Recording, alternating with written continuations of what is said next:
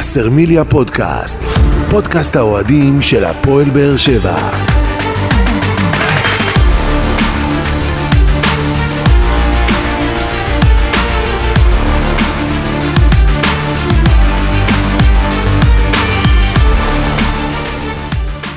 שלום לכם וברוכים הבאים לבשרמיליה פודקאסט, פרק 18 בסדרת פודקאסטים שמלווה את הפועל באר שבע לאורך העונה ותנסה להתמקד בנושאים שאתם, אוהדי הקבוצה, תעלו בפנינו בפלטפורמות השונות. והערב, אורח מיוחד, לפני שנתחיל גם נציג אותו, שלום וערב טוב, דניאל כהן, ידיעות תקשורת. אהלן, אהלן, מה העניינים? הופעת בכורה כאן בפודקאסט. אני מקווה שאני אעשה רושם לפחות כמו רותם חתואל אה, השבוע. יש לך נעליים מידה 37 של גדעון להיכנס אליהם, אז בוא נקווה שתצליח. זה האצבע שלי ברגל, תצליח בהחלט להיכנס, מעבר לזה אני לא בטוח. מה איתך ביום-יום? אה, בסדר גמור, בסדר גמור. אתה יודע, אנחנו לפני, אנחנו מקליטים ממש אה, לפני פסח, את התוכנית אה, הסיכום של הפועל תל אביב. זהו, בין ניקיונות לעבודה. ראית מה קרה פה בדרך שנכנסת, איך היית צריך כן, לפלס את דרכך. לפלס את דרכי, כן, לגמרי. טוב, אז לפני שנתחיל, אני רק רוצה להתחיל ב... למסור את תנחומינו לברק בכר ומשפחתו בעקבות פטירתו של אחיו זוהר בכר. באמת קיבלנו את הבשורה אתמול את הבשורה העצובה הזו, ואנחנו רוצים לחזק את המשפחה, את ברק ו- ואת המשפחה באופן כללי. אה, וראינו גם שאוהדי הפועל באר שבע הרגישו צורך כן לחזק את ברק ברגעים האלה, למרות שהוא כבר לא מאמן הקבוצה, וזה יפה.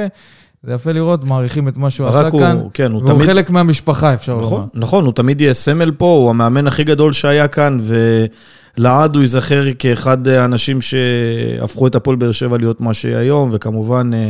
אה, אנחנו גם, אה, גם אני רוצה להשתתף אה, בצערו ובצער המשפחה. טוב, אז במעבר חד יש רגע, הרבה... רגע, ואם אנחנו כבר זה, אז נאחל גם החלמה מהירה לחנן ממן. אה, אחרי הפציעה קשה שהוא עבר. התאונה החזיתית שהוא עבר עם גלאזר, אז גם לא רפואה שלמה. טוב, אז אחרי איחולי החלמה ותנחומים, כן. נעשה מעבר חד, יש לא מעט דברים לדבר עליהם בפרק הזה. בואו נתחיל עם סיכום משחק. סיכום משחק. אז הפועל באר שבע בקשה במחזור האחרון את הפועל תל אביב באיצטדיון טוטו טרנר וסיימה את המשחק בתיקו 2, למרות שאליניב ברדה לפני המשחק ניסה ככה להרים את השחקנים אחרי ההפסד למכבי חיפה ודיבר על כמה שזה חשוב וכמה הוא רוצה לנצח במשחק הזה ולחזור למסלול הניצחונות, במיוחד לקראת אה, צמד המפגשים מול מכבי תל אביב, אבל זה לא קרה בסוף. ראינו שישה שינויים בהרכב של אליניב מהמשחק אה, מול מכבי חיפה.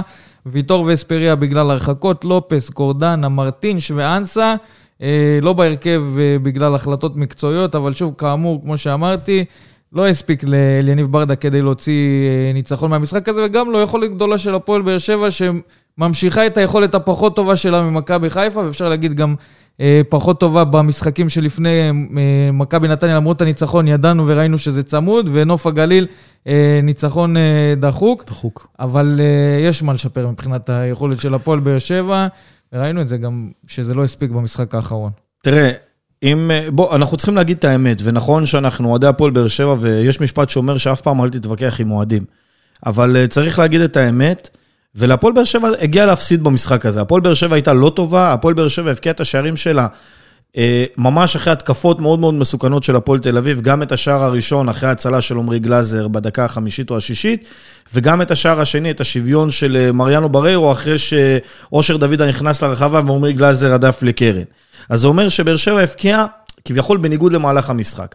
עכשיו, מעבר לזה, הפועל תל אביב סיכנה לא מעט פעמים את השער, הייתה בעיטה לקורה, הייתה, היה מצב של אחד על אחד, גם של אושר דוד המחצית ראשונה, אה, ש... ש אה, שגלאזר לקח, היו לא מעט מצבים שהפועל באר שבע הייתה, ההגנה של הפועל באר שבע עמדה במבוכה מאוד מאוד גדולה, וכן, צריך אה, להגיד תודה לאל שלא הפסדנו והצלחנו להוציא מהמשחק הזה נקודה. אמנם לא גנבנו את הנקודה הזו, כי באר שבע גם מגיע למצבים פה ושם, אה, אבל, אבל, אבל ברדה אמר אחרי המשחק שהתוצאה משקפת, אני לצערי לא מסכים. אבל הוא, לא יודע, אתה שמעת אותו במסיבת העיתונאים, מי ששמע נכון. אותו בטלוויזיה, הבין ממנו שהצלחנו להוציא את התיקו, למרות שיכולנו להפסיד גם במשחק הזה, ברור, זה הדברים של יניב ברדה, ברור, אבל, אבל במסיבת העיתונאים אחר כך, אה, שלא לתקשורת, יכול להיות אולי שזה לקח, כאילו, ממה שהוא אמר... אחרי הרעיון הראשון. בדיוק. אז, אבל, אז הוא אמר, התוצאה לדעתי כן משקפת. אני לא מסכים עם זה. טוב, אז ההרכב של אה, אליניב במשחק הזה, גלאזר, דדיה, אבו עביד, טיבי, אלחמיד, בררו, יוספי, מיכה, ספורי, חתואל ומרמנטיני, על פניו מדובר בהרכב די התקפי, הוא סוג נכון. של זרק את הכלים ההתקפיים שהיו לו ולא קיבלו, אה, ולא היו... כן. אה, פחות- פחות מקב- פחות קיבלו דקות במהלך העונה. וגם נכון. הוציא את ה- את מי שיש לו התקפי, שהיה ביכולת פחות טובה אה, במשחק מול מכבי חיפה, כמו אנסה. אנסה, תראה, אנסה, אנסה זה לא חדש. אנסה ורותם חתואל מבחינתם שווה ערך בהפועל באר שבע, וחתואל אפילו תורם יותר מבחינת התרומה המספרית. אה, אני חושב שחתואל תורם יותר, לא בדקתי אבל את המספרים. למרות, למרות שהוא פתח בכלים ההתקפיים, זה היה נראה די מבולגן. זאת אומרת, לא היה איזה משהו מסודר מבחינה התקפית של הפועל באר שבע. זהו. אה, לפחות במחצית הראשונה, נכון. גם בדקות הראשונות של המחצית נכון. השנייה, רק כשהתחילו החילופים של יניב, אז זה פחות או יותר התאזן וראינו דברים קצת יותר מסודרים. נכון, אנחנו... אבל אפשר זה לא התחיל טוב. תראה, אפשר לראות שקודם כל, הגול הראשון של באר שבע התחיל, היה במצב נייח, שבאר שבע רוב השערים של העונה כובשת בנייחים. זאת אומרת, תרגיל מתוכנן, שכדור הולך לכיוון מריאנו בררו, שאנחנו יודעים שאם לא מיגל ויטור, אז מריאנו בררו הוא הכתובת. בררו מוריד כדור למרכז הרחבה, טעות טיפה בהגנה של הפועל, ורותם חתואל, שהוא גם לא חלוץ, מצליח להשתחל ולהשחיל את הכדור פנימה. והגול השני, כמובן, מ- מבעיטה של רותם, שאיכשהו, כתוצאה של נגיעה משחקן, הגיע למריאנו, ואם לא אותה נגיעה של שחקן, יכול להיות שהכדור גם בכלל הולך החוצה, ואנחנו מסכמים היום הפסד ולא תיקו. כן. אבל הנקודה עצמה, שאני חושב שאליניב עשה יותר מדי שינויים. אה, דור מיכה שפתח... שישה אה, שינויים בהרכב. בדיוק. אני אומר, זה יותר מדי שינויים. אה, אני לא חושב ש- שהוא היה צריך לערוך כל כך הרבה שינויים. מה שמאולץ, כמובן, אני יכול להבין, אני יכול להבין אולי את השיקול לא לפתוח עם אני חושב שזה בא. בגלל שבמשחק מול מכבי חיפה דיברו על זה שפחות העזנו, והוא מצפה מהשחקנים יותר, ובאמת היה הרכב שהוא די הגנתי במשחק מול מכבי כן, חיפה. אבל, אבל אליניב צריך לאמן לפי מה שהוא מאמין, ולא לפי מה שהוא. האחרון 180 מעלות, זאת אומרת ראינו כמה שיותר כלים התקפיים, אפילו ויתור אפשר להגיד על אה, שחקנים דפנסיביים במרכז נכון, המגרש. נכון. וראינו את הבלגן שזה נת- יצר נתן- בסוף, זה, נתן- זה כאילו לא היה מאוזן השינוי הקיצוני נכון. הזה מההרכב מול חיפה להרכב מול הפועל כן, תל אבל, אביב. אבל אז עוד פעם אני אומר את זה, אני לא חושב שאליניב ברדה צריך לאמן בגלל מה שאומרים. אליניב צריך לאמן לפי מה שהוא מאמין. לא, אני ואני חושב שזה גם מה שהוא ראה וזה גם מה שהוא כן, אמר במסיבת העיתונאים, שהוא ראה שפחות העזנו, אבל נגד מכבי חיפה בסמי עופר, אני. יכול להגיד שאני נגד מכבי חיפה בסמי עופר, חשבתי שאליניב פתח בסדר גמור. הוא, זה, זה בסדר, הוא, יכול להיות שהוא כן, הוא רצה ללחוץ, אולי בפועל זה לא, זה לא הצליח, הוא, התוכנית משחק שלו לא עבדה, אבל הוא כן עלה עם מערך בסדר, הוא עלה, הוא עלה עם מערך שהוא הוא קצת יותר שמרני, כי אין מה לעשות, כשאתה משחק נגד קבוצה שיש לה בהתקפה לא מעט כלים, דין דוד בעונה נהדרת, עומר אצילי בעונה נהדרת, חזיזה בעונה נהדרת. איך אתה בורח לנו למכבי חיפה. לא, לא, לא, אני אומר, לא, לא עניין של בורח למכבי חיפה, אני רק אומר ש, שאני יכול להבין את השיקול של אליניב נגד מכבי חיפה לפתוח באותה, באותה צורה. פה נגד הפועל תל אביב, אני חושב שהוא עשה יותר מדי שינויים, אני חושב שאור דדיה משחק חלש מאוד, תומר יוספי באחד המשחקים הכי רעים שלו בהפועל באר שבע, הוא לא, הוא לא תרם כלום, תומר יוספי קיבל את סרט הקפטן ולא תרם כלום.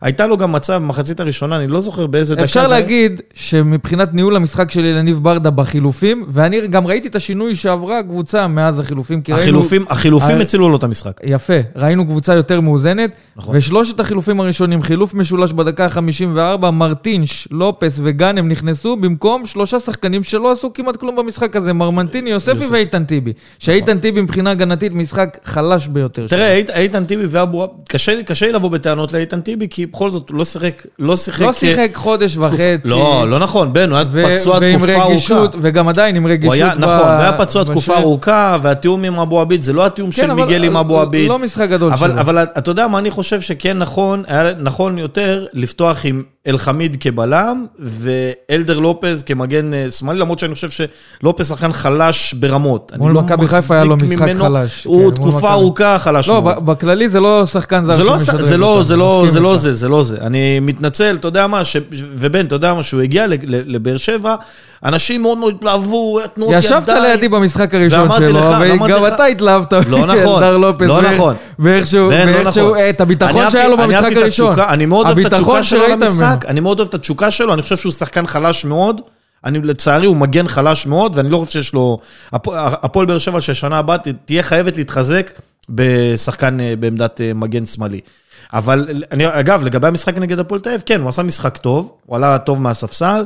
אה, מרטין, שאני חושב שמשהו בשער שהוא הבקיע נגד אה, נתניה, נכון? זה היה נתניה, הגול הראשון, שחרר בו משהו. גם הלידה אולי של הבת, אתה יודע, עכשיו כאילו, אין את כל ה... הראש נקי, אפשר כן. להגיד. ו... גם, ו- גם הוא הכי פחות זמן מבחינת אה, שחקנים זרים שהגיעו להפועל באר שבע. כן, אבל הוא מספיק זמן, קצת- אבל הוא כן. מספיק זמן, הוא מספיק זמן פה כדי זמן. כן להבין את ה... אבל אני לא יודע עד כמה הוא שחקן כן משדרג, ואם יש אופציה בקיץ למצוא תש- אולי שדרוג בעמדה הזאת, אז גם הוא לא שתמיד- בטוח שאפשר... ברור שתמיד אם אה, יש לך. משהו, אבל, אבל תראה, אנחנו זוכרים את אה, מריאנו בררו ומרסלו מלי, ש, שהתחילו פה את העונה שעברה, ואני חושב שבשלב מסוים הם כן נכנסו לעניינים, ואנחנו רואים שבררו השנה הוא פקטור מאוד מאוד משמעותי בקישור של באר שבע. אז אולי צריך ללמוד מזה, שלא צריך... למהר ולחרוץ את גורלו. אני פשוט מאלדר לופז, אני פשוט חושב שהוא לא שחקן מספיק טוב. הוא, לא- הוא, הוא רך מאוד בהגנה. הרמות שלו, הוא לא בא לידי ביטוי, הרמות שלו לא טובות. הוא, הרבה פעמים יש לו את הגלגולים המצחיקים האלה, שגם אותך כאוהד ובן אדם שרוצה לבוא לראות כדורגל, זה נראה מגוחך, הנפילות האלה. הוא מקבל מרפק לפנים, תופס את הקרסול. זה, זה לא רציני, הדברים האלה לא רציניים. אז דיברנו על החילופים הראשונים של ברדה, בדקה 68 הוא הוציא את דדיה וגורדנה נכנס במקומו, ובדקה 75 אנסה אה, במקום רמזי ספורי, שגם לא היה אה, במשחק, אפשר לומר, לפי דעתי. כן, רמזי, ו- רמזי במשחק לא טוב. וזה חילוף גם שגרר אה, שריקות, שריקות בוז. בוז. נכון. אה, אגב, אליניב אמר על ה... השאלה למי השריקות בוז היו פה. לא, לא, אני לא חושב שרמזי קיבל, אני חושב שאליניב... אני אה, חושב לכניסה של אנסה. אה, תראה, אני. לא חושב- אני לא חושב ששחקן, אני לא זוכר מתי עלה שחקן בבאר שבע מהספסל וקיבל בוז, שהוא עלה. אבל יש אכזבה אבל- מאוד גדולה בסדר, בקרב אבל לא- אוהדים לא של הפועל ברמה באר של שבע. בוז. אז- אני חושב שהאוהדים של הפועל... אני חושב שהבוז היה דווקא לאליניב. כמה זה יפתיע, זה היה בוז אני לאליניב. לא חושב. אגב, אליניב התייחס לזה והוא אמר שזכותו של הקהל. זה בסדר, ש- שאלו אותו במסיבת לא, העיתונאים איך זה... ברור, ברור, אבל איך זה אני- לקבל אני אני לא חושב... מה. ייחסתם ליניב שכאילו השריקות אליו? חילוף של רמזי, כן. אליו השריקות? כן. אני חושב על שהשריקות על היו על- ההחלטה. על זה שאנסה נכנס. על לאנסה, כאילו. יכול להיות. זה- יכול זה להיות, מה אני לא... אבל בוא נחזור לספורי, גם לא- כן. לא משחק אה, רמזי, שלו. רמזי באופן כללי בתקופה פחות טובה, למרות שהוא היה, היה טוב בנבחרת. בשני המשחקים בנבחרת שהוא שיחק הוא היה טוב, הוא היה נראה טוב, חשבתי שהוא ייקח את זה לליגה, בינתיים זה לא נראה אותו, אותו דבר, אבל, אה, ואגב, אם כבר הזכרת את אנסה, אני חושב שאנסה, שיחק רבע שעה פחות או יותר, 20 דקות עם תוספת זמן, והיה נראה טוב. האמת שכן. הוא היה נראה גם הכניס טוב. שם כדור חד ל- למרכז הרחבה שיכול כן, הוא ניסה, הוא ניסה. לבעוט, הוא ניסה לתקוף מהאגף, יכול להיות אולי שזה והייתה לו את הבעיטה האחרונה שם, פגע ב... שפגע בבררו. בררו? פגע בשחקן ואז בררו והלכה החוצה, שהייתה בעיטה מסוכנת. אבל כן.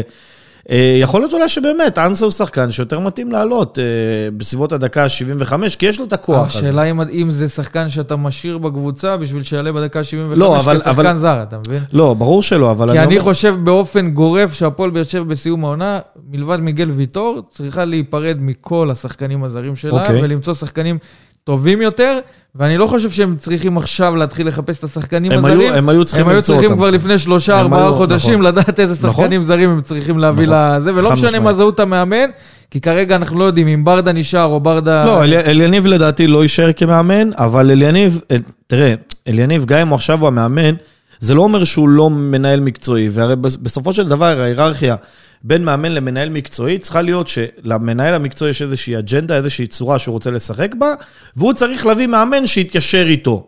ולא להביא מאמן שנוגד את כל התפיסה של המועדון. הרי אני, אני חושב זה שמאמן התפקיד שיגיע של המנהל- לפה בקיץ. במידה ואליניב ברדה החליט שהוא לא רוצה להמשיך הוא לא ימשיך, הוא לא ימשיך, אליניב לא ימשיך. נגיד, נניח, במידה וזה קורה, אוקיי.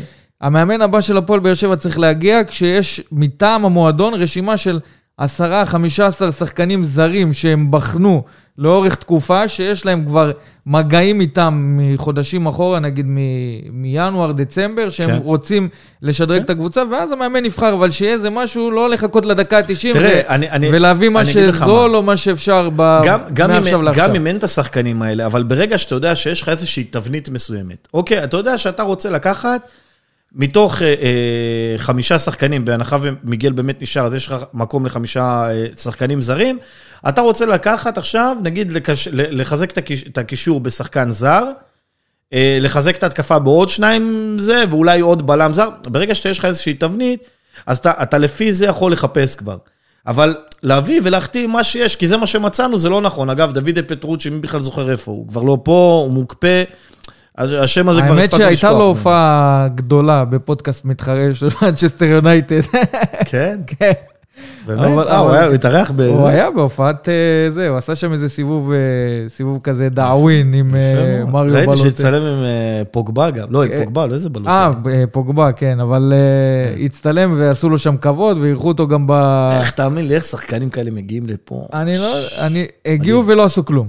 בדיוק. הגיעו ולא עשו כלום, וגם, אתה יודע מה, גם הקפאת אותו, כביכול, כדי להביא את מרמנטיני, וגם זה שהחליף אותו, לא ממש עושה משהו. ולגבי מרמנטיני, אני רק רוצה להגיד, שאנשים מחדרה דיברו איתי על העניין שאין לו אף אחד פה מלבד האימונים. כשהוא יוצא, חוזר הביתה, אין לו עם מי להיות אה, ב- בחברה שלו, והוא נו. מרגיש די בודד ולבד. שיפתח טינדר, מה הבעיה? לא, שהוא מרגיש די בודד ולבד, ודווקא הקשר שיש לו זה עם אנשי חדרה שמגיעים לבאר שבע כדי להעביר לו פה את הזמן ב- ביום. יכול להיות שזה גם אני- עניין של חיבור שמקשה עליו ככה להתחבר תראה, למקום. תראה, הוא הוא בסוף, הוא- בסופו של דבר הוא- הוא ברזילאי, נכון? כן. הוא דובר את השפה הפורטוגזית, אז זה אומר שאין לו בעיה להתחבר לא עם מיגל, לא עם uh, מרטינש, לא עם אלדר לופז, הם, הם דוברי השפה, אוקיי? אז להגיד איזשהו, אין לו אף אחד, בסדר, יכול להיות שאין לו אישה, אולי יכול להיות, אתה יודע, יש מלא, מלא אתרי היכרויות, לא, יכול לא, לפתוח. אני מדבר מבחינת החיבור שלו למקום, כאילו הוא מרגיש אומר, ש- שלא- אומר. לא- לא מחבקים אותו פה פנימה כדי לתת לו הרגשה של אה, רצוי, נאמר. תראה, אני יכול להגיד לך שאנדרה, אפרופו, אני ועוד פעם אחזור למסיבת העיתונאים הזאת, גם אנדרה מרטינש נשאל לגבי הלידה, הוא נולד לו, נולדה לו בת, אם אני לא כן. טועה, לפני איזה שבוע, והוא אמר, הוא ואשתו אמרו, הוא אמר, סליחה, שהם החליטו ללדת את הילדה בישראל בגלל שהם מרגישים את החיבור ואת התמיכה והאהבה מהר, והם ידעו שכאילו ידאגו פה לילדה וה- ו- ו- והכל יהיה בסדר. אז... אז אתה אומר, הבעיה אצל מרמנטיני, לא... יכול להיות שהוא צריך לעשות, כן, הוא צריך ל- ל- ליזום ולצאת ולהסתובב קצת ולהכיר, זה, זה בסדר. אני, תראה, הרבה פעמים, אתה יודע, צוחקים על העניין הזה של אה, חתואל שהרבה פעמים מסתובב, ואספריה שמסתובב. חבר'ה, הם בני אדם, זה בסדר שהם גם יצאו ויבלו ויכירו אנשים, הכל טוב, זה לגיטימי בכל, בכל לחלוטין. מקרה, הסיכוי שהוא ימשיך בהפועל באר שבע גם בעונה הבאה ויממשו את האופציה עליו לא, לא, לא ממש גבוה? כן, אוקיי. לא ממש הוא גבוה. צריך, הוא צריך לעבוד קשה עד סוף העונה כדי להוכיח שהוא שווה את זה. אבל בוא ניכנס קצת אה, לעומק מבחינת אה, אוקיי. נתונים. 13 איומים לשער של הפועל באר שבע, מתוכם שישה למסגרת. רוב מה, ה... יש, יש לך את נתון ה-XG? מה אה, איומים אה, צפויים? האמת שלא הוצאתי, אבל אפשר להוציא את זה אוקיי, תוך, אז- תוך אז אם- כדי הדיב- הדיבורים כן. שלנו כאן. כן, תסתכל על זה. ורוב האיומים לשער במחצית השנייה של המשחק, שזה מחזק את, ה... את העובדה שדווקא אחרי החילופים של אליניב ברדה באמת היינו יותר כן. טובים והקבוצה הייתה יותר זה גם. משנה, זה גם, זה גם נחשב חלק מזה שהפועל תל אביב פשוט, כאילו, הלכה אחורה אחרי השער השני שהם הבקיעו, הם באופן טבעי הלכו אחורה, ובאר שבע השתלטה על המשחק. נכון, אה, ומה, ומה שמראה את החוסר של, אה, של החלוץ האמיתי של הפועל באר שבע, כי ראינו בעיקר ניסיונות לחלוץ מדומה במשחק הזה עד שנכנס אה, קייס גאנם, אז המרחק הממוצע של האיומים לשער, 17.1 מטרים לעומת 15.2 של הפועל תל אביב. שבאופן כללי האיומים של הפועל תל אביב על המסגרת של הפועל באר שבע הייתה מתוך הרחבה, ושלנו במרחקים ממוצעים מחוץ לרחבה. די, אתה יודע מה, זה, זה אני חושב נתון שהוא, אתה יכול פחות אה, לקחת אותו, כי, כי זה מטר לפה, מטר לשם, זה לא 30 מטר ו-15 מטר. אולי מטר לפה, מטר לשם, אבל אתה יודע מה אני... מסירות מפתח של הפועל באר שבע, היו לנו שלושה כאלה, רותם חתואל, בררו אה, ואנסה, ואתה יודע מה, דיברו אה, בכל היציע, גדעון לא פה, כן? אבל הוא נתן אה, מחמאות לחאתם אל-חמיד, ויש כאלה שהרימו גבה על המחמאות האלה, אז מבחינת הנתונים לפחות, חאתם אל-חמיד מוביל ב, אה, במשחק הזה, כן, איתך. אגב, אתה יודע מה, אז עד ש... גם במאבקים וגם בשלישייה המובילה בכדרורים, אה, לפני רמזי ספורי בן. ואחרי חתואל. זה לגבי חאתם אל-חמיד. תראה, דיברנו, דיברנו על, ה, על העניין הזה של המצבים, נכון? של אה, שש אה, מצבים למסגרת, כן, שישה. שישה מצבים למסגרת. עכשיו, אנחנו, יש איזשהו נתון, שאתה יודע, היינו, היינו מאוד אוהבים לבדוק אותו בתקופה של רוני לוי, ואני גם רוצה את אליניב ברדה למדוד את זה, שלא יגידו שאנחנו עושים פה הנחות לאף אחד, ואני לא חושב שאליניב צריך את ההנחות. שים לב מבחינת הסיכוי לשער, זאת אומרת, ה-XG, מה השערים הצפויים ביחס לאיומים. אז מבחינת המצבים שהיו לנו, רותם חתואל שבעט והבקיע, רותם הייתה לו בעיטה אחת למסגרת שגם נכנסה, אז הוא 0.80, אוקיי? כי זה כאילו, זה המצב דרדלה כזה. בררו, 0.39, שזה גם היה הגול הנגיחה הדרדלה הזה. תומר יוספי, 0.04. רמזי ספורי, ושחקן ההתקפה הכי טוב שלך עונה, 0.02, גוסטבו מרמנטיני 0.18, קייס גאנם 0.04, רועי גורדנה 0.06, ויוג'ין אנסה 0.0, אפס. מ-1 עד 10? אחד. 1. אתה מבין? אז, אז זה, זה רק מראה לך מה היה, מה היה איכות, איכות המצבים המאוד מאוד אה, גרועה של אה, הפועל באר שבע במשחק הזה. אז עוד נתון שמספר לנו על המשחק המבולגן שדיברנו עליו, דניאל, זה, ואגב, זה של שתי הקבוצות, נתון Mhm. של אה, עיבודי הכדור, 53 עיבודי כדור של הפועל באר שבע במשחק הזה, מתוכם 39 עיבודים בחצי ההתקפי שלנו, זאת אומרת, מבחינת משחק משחק התקפה מבולגן. היינו אה, די מבולגנים, אבל צריך להגיד שגם בהפועל תל אביב היו... אבל אנחנו לא מסתכלים על כן. הפועל תל אביב, אנחנו מנתחים את הפועל באר שבע. כן, אבל צריך, להגיד את זה, זה מראה על חוסר סדר אה, בצד ההתקפי. זה יכול. אתה יכול להגיד שקבוצה אולי לא מאומנת, זה יכול לנבוע מהרבה דברים, אבל אה, דווקא להפועל באר שבע בקטע הזה אני כן אפשר לעשות הנחה, כי השחקנים שמשחקים עכשיו זה לא השחקנים שרצו כל העונה. לא, ברור, ברור. זהו, וזה חשוב להגיד את זה, וכמו שאנחנו מבקרים, אנחנו גם איפה שאפשר להקל, אנחנו אה, כן אה, אז מקלים. דיברת על ה-XG של בררו ושל אה, חתואל, צריך כן. גם לדבר על שני השחקנים האלה, כי גם חתואל וגם בררו, לפעמים אומרים לנו מרימים יותר מדי לרותם, אבל אפשר להגיד שלמרות שהיו לו דקות שהוא נעלם במשחק הזה, הוא היה השחקן המסוכן של הפועל באר שבע. הוא היה השחקן הכי טוב של הפועל באר וכשהוא שבע. מקבל את ההזדמנויות, הוא גם מראה שהוא הוא ראוי להם. הוא מוכיח את עצמו הוא באופן חד. משמעי. ו- וכשאנחנו רואים את זה, למרות, כמו שאמרתי, דקות פחות טובות, או יש כאלה שיגידו, הוא מאבד את הראש לפעמים, אתה יודע, כשאין אוויר אז לפעמים זה קורה, אבל בשורה התחתונה, כרגע, אני רואה שהוא עדיף על אה, יוג'ין אנסה, נניח, שקיבל את ההזדמנות מול מכבי חיפה והוכיח שהוא לא ראוי לה, לעומת רותם חתואל שקיבל את ההזדמנות מול הפועל תל אביב והוכיח שכן, הוא ראוי לה, גם, תראה- גם, גם חתואל וגם בררו, כל אחד שער ובישול, והם מובילים בשלישייה הראשונה כמעט בכל פרמטר. אה, אה, במשחק של הפועל באר שבע, מבחינתם זה היה משחק אה, די מוצלח, שני השחקנים הבולטים במשחק תראה. רותם, לזכותו ייאמר, שהוא, רותם, שהוא מקבל את ההזדמנות שלו, הוא עושה את המקסימום. נכון, יש לו משחק ראש שלו על הפנים, ולפעמים הוא מפוזר ומנסה עוד איזשהו דריבל, וזה, וזה, וזה זה לא, זה לא בסדר, צריך לשפר את זה, אבל בגדול, כשרותם מקבל את ההזדמנות, הוא כן מחזיר. אם הוא מחזיר, אם אנחנו מדברים על אה, משחק הגביע נגד ביתר תל אביב שהבקיע שם צמד, ואם אנחנו מדברים על המשחק, אני לא זוכר מה זה היה, שהוא, שהוא גם, או שהוא הבקיע או שהוא בישל, לאחרונה היה משחק שהוא... בוא תראה מה פספסת. כן, בדיוק. מי זה היה? נתניה גם? אה, נתניה... עם הבוא תראה מה פספסת, אבל במשחק הזה, כן. אה, אולי סכנין, לא זוכר, נתניה או לא, סכנין. המשחק הראשון של אה, יניב ברדה בבית, נראה לי מכבי פתח תקווה, אם אני לא טועה. לא משנה, המשחק הזה היה, היה עם הבוא תראה מה פספסת, והמשחק הפעם שהוא עם שער ובישול. אי אפשר לבוא לרותם חתואל בעונה, לעונה הזו בטענות. עכשיו, אני יכול להגיד לך שיצא לי לפני כמה זמן לפגוש אותו ב, במקרה בבאר שבע באיזשהו יום, וככה עמדנו ודיברנו כמה דקות. לפני שהוא שיחק, לפני, עוד לפני הגביע זה היה נגד אה, ביתר תל אביב בסיבוב ח', והוא אומר לי, תשמע, אני לא מתייאש, אני יודע שההזדמנות שלי תגיע, וכשההזדמנות שלי תגיע, אני, אני, אני אבוא ואני אני אקח, את ה, אני אקח את ההזדמנות הזאת בשתי ידיים. ולזכותו ייאמר שכן, שהוא עושה את זה, והוא, והוא מצליח והוא לגמרי בעניינים, וזה בסדר, גם לאבד כדור פה, שם, לא נורא, לא קרה כלום. דיברנו מבחינה הגנתית על המשחק הפחות טוב של הפועל באר שבע, ואתה יודע, לאורך העונה, הפועל באר שבע, דווקא החוליה ההגנתית הייתה מרווח הביטחון של הקבוצה הזאת, כן. וידענו שזה החוזקה שלה, אבל במשחק הזה ראינו באמת עד כמה החיסרון של מיגל ויטור הוא משמעותי, כי גם היה משחק, לדעתי, משחק חלש של איתן טיבי, אתה יכול להסכים איתי, יכול שלא. לא, לא, מסכים, אני מסכים, אבל אני פשוט אומר ו- שלאיתן גם יש נסיבות מקלות. וגם אור דדיה. לא היה במשחק גדול. לא, ומבחינתו... בלשון המעטה. אתה מבין, אז כל חוליית ההגנה של הפועל באר שבע הייתה... אני, אני חייב, אני די חייב פושרת להתעכב, אני במשחק חייב. להתעכב על אור דדיה בנקודה אחת. אור דדיה, שחקן מספיק אינטליגנט להבין שהוא כמגן, קודם כל המילה מגן נובעת מה, מהשורש הגנה, להגן.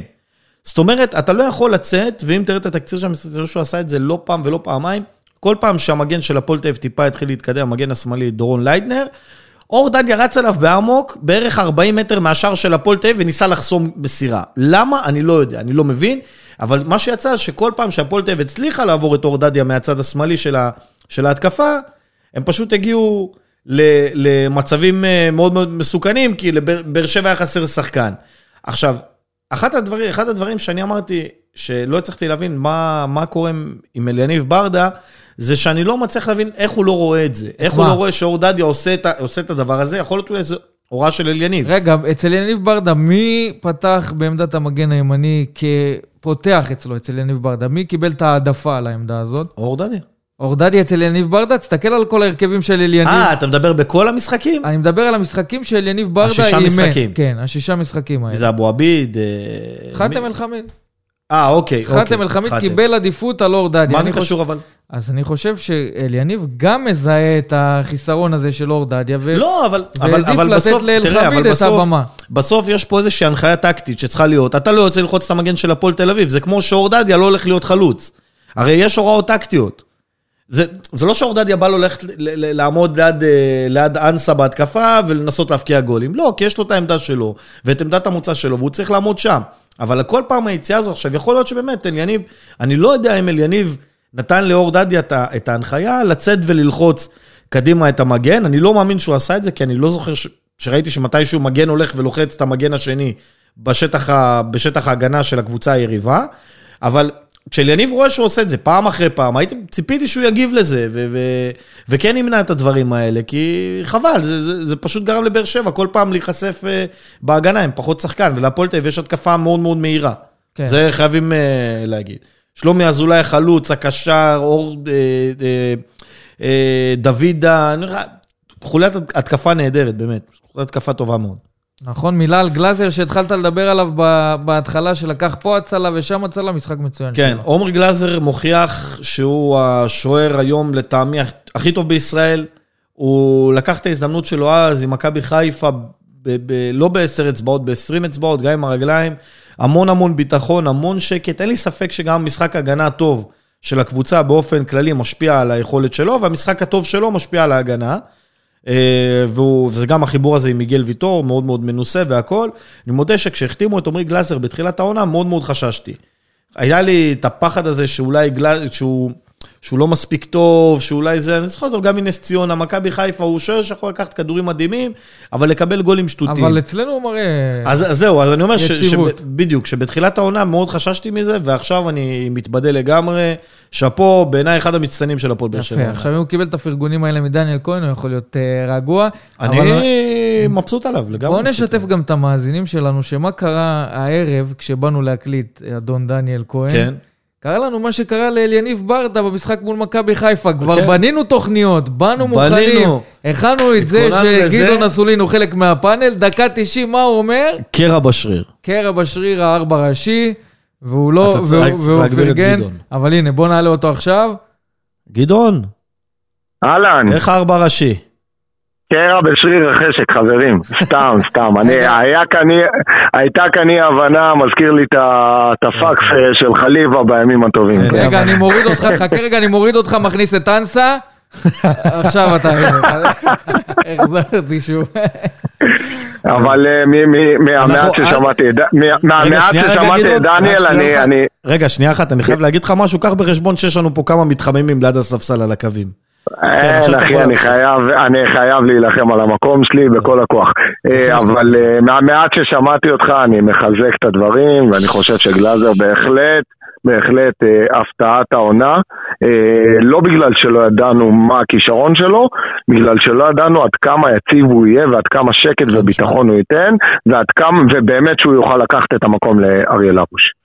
זהו, תראה, הוא קיבל, הוא קיבל בסוף את המקום הזה די, די במקרה, אבל תשמע, הוא פשוט לא טועה. אני לא חושב שיש לבאר שבע עונה גול, שאתה יכול לבוא ולהגיד במאה אחוז עמרי גלאזר עשה טעות. נכון, אתה יודע, לא, לא, לא, זה חלק, משמעית. חלק מהכדורגל זה גם לטעות, אבל לא היו לו טעויות פטאליות, טעויות קריטיות, שאתה יכול להגיד, הוא הפסיד לך משחקים, כי זה לא, זה ממש תקשיב, לא. בחיים, בחיים אתה לא יכול להחזיר מילים, אתה לא יכול להחזיר זמן, ואתה לא יכול להחזיר הזדמנויות. היה לו כאן הזדמנות, והוא ניצל אותה בגדול.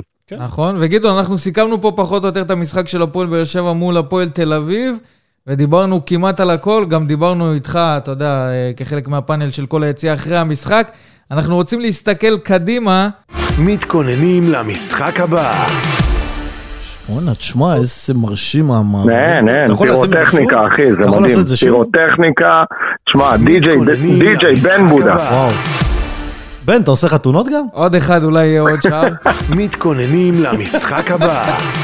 איזה יופי. אני אומר, אני אומר, די.ג'יי אופיר בן שטרית צריך אה, להתהפך אה, גם ככה, לאופיר- כן. גדעון, גם לאופיר מתחייב על הקווים לידו. להזמנות חייגו על הזמן. 050 עכשיו, מבצע לאירועים לכבוד העומר, כל מי שמתחתן בעומר יכול לקחת די-ג'יי מהרמה הבינלאומית. אבל בואו באמת נתכונן למשחק הבא, צמד המשחקים, אה, אפשר להגיד גם צמד המשחקים, כי למשחק כן. הראשון גם יהיה השלכות על המשחק השני.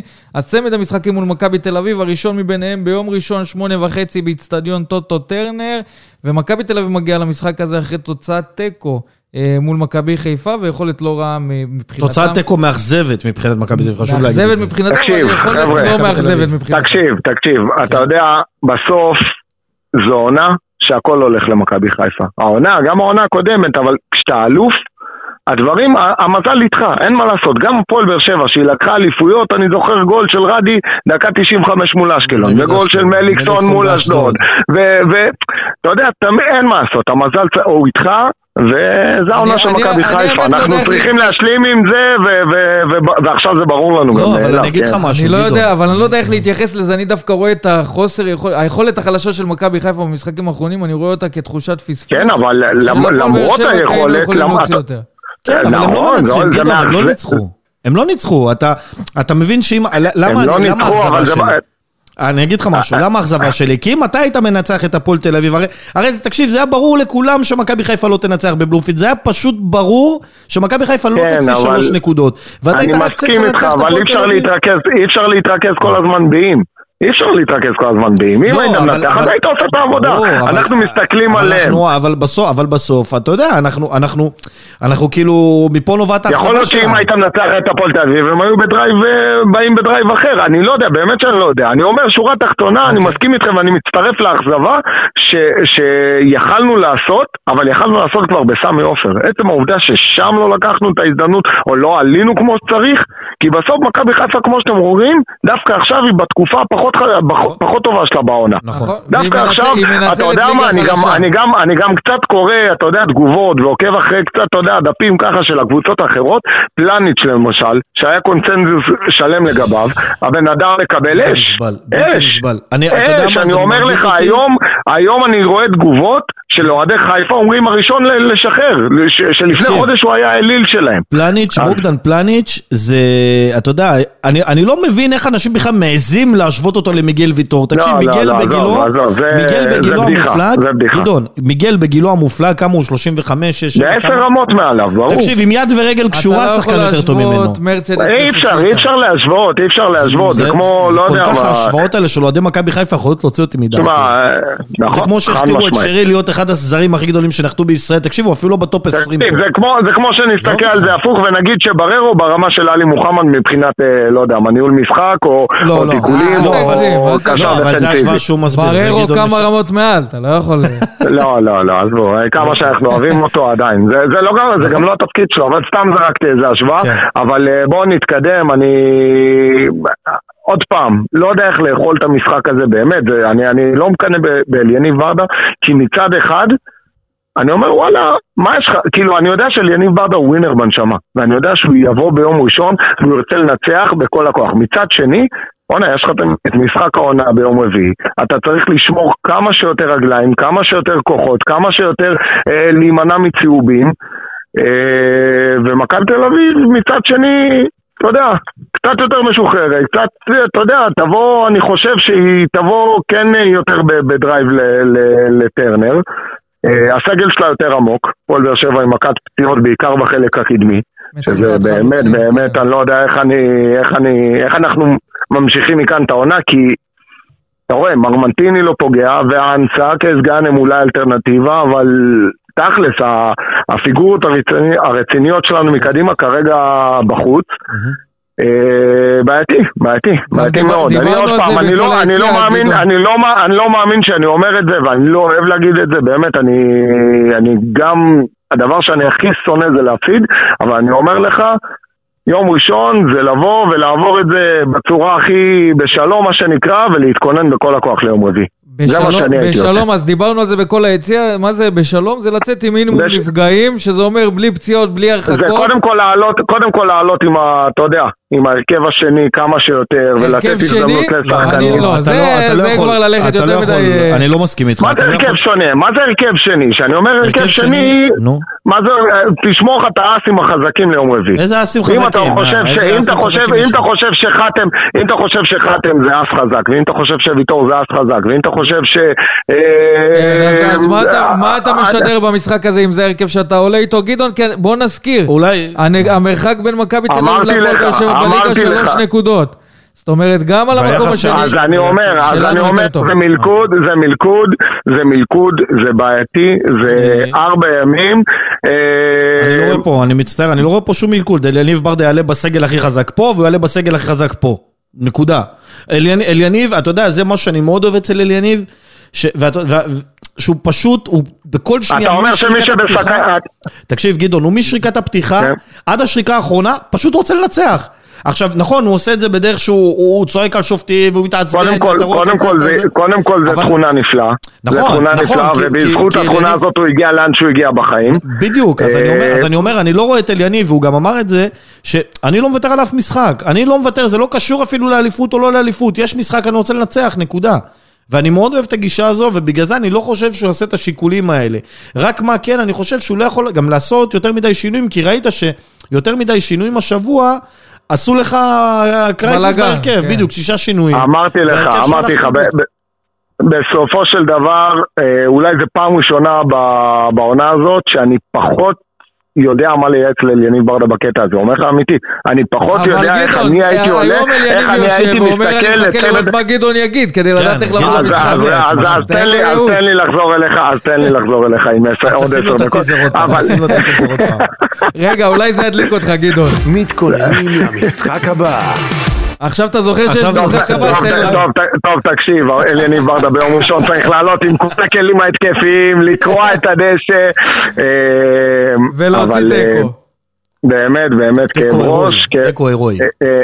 כאב ראש, במיוחד עוד פעם, שאנחנו לא בסגל מלא בכלל. זה, זה, זה, בוא זה, נגיד- בוא נגיד זה מה שאם היום אתה אומר, אם אתה. אומר היום לאליניב ברדה שביום ראשון מול מכבי תל אביב בליגה תוצאה תיקו ובמשחק גביע אתה מנצח, הוא לוקח את זה בשתי ידיים. ברור, הוא גם, אתה אומר לו הפסד. ברור? ברור, נו, כן, חבר'ה, חבר'ה, גם, תקשיב טוב, תקשיב. טוב, תקשיב טוב, אתה אומר לכל אוהד ול- ולאליניב ברדה ולאלונה ברקת ולכל מי ששומע את התוכנית כרגע, אתה מפסיד ביום ראשון 3-0 ומנצח 1-0 ביום רביעי, כולם קונים את זה. ואין אחד לא שלא, ואם כן אז הוא קצת שיכור. ואני אגיד לך משהו, אני לא, אין פה, אין פינת הימורים של התוכנית, נכון? בטח שיש, אתה יש רוצה הימורים? לשמוע? אה, לא, אז שיגיע, שיגיע הזמן, תפתיע אותי. הוא רק חכה לטיזרים, הוא רק חכה לטיזרים. אבל, אני לא אה. חושב, אני אומר לך מעכשיו, אני לא חושב שיש, אה, שיש מי, כאילו, שאחת הקבוצות תנצח פעמיים. זאת אומרת, כן, זה... אז זה זהו, כבר אז זהו, אז. זהו, אז זה גם שיקול, אתה מבין? זה גם שיקול, אתה יודע, זה, זה, זה חוק לא כתוב, אבל בסופו של דבר אנחנו יודעים שלרוב זה, זה, זה כן מה שקורה. סטטיסטית זה, זה כן מה שקורה, כי אתה בא בדריכות אחרת. נגיד סתם, היפותטית אתה מפסיד יום ראשון, אתה בא כבר בדריכות אחרת, אתה רוצה להוכיח אחרת, אתה, אתה, אתה מבין, הקבוצה השנייה עם ביטחון יותר, אה, יכול להיות באיזה, באיזה מין אופוריה כזאת, ובסופו של דבר אה, זה גם איזה משהו ש, ש, שעומד ככה, שיושב לי בראש. שאם אתה מנצח ביום ראשון, אז יום רביעי אולי אתה מפחית לעצמך את הסיכויים, אבל עוד פעם, אני באמת באמת, אה, כמובן שאני שואב ומקווה שננצח את שני המשחקים, זה אה, חלום רטוב.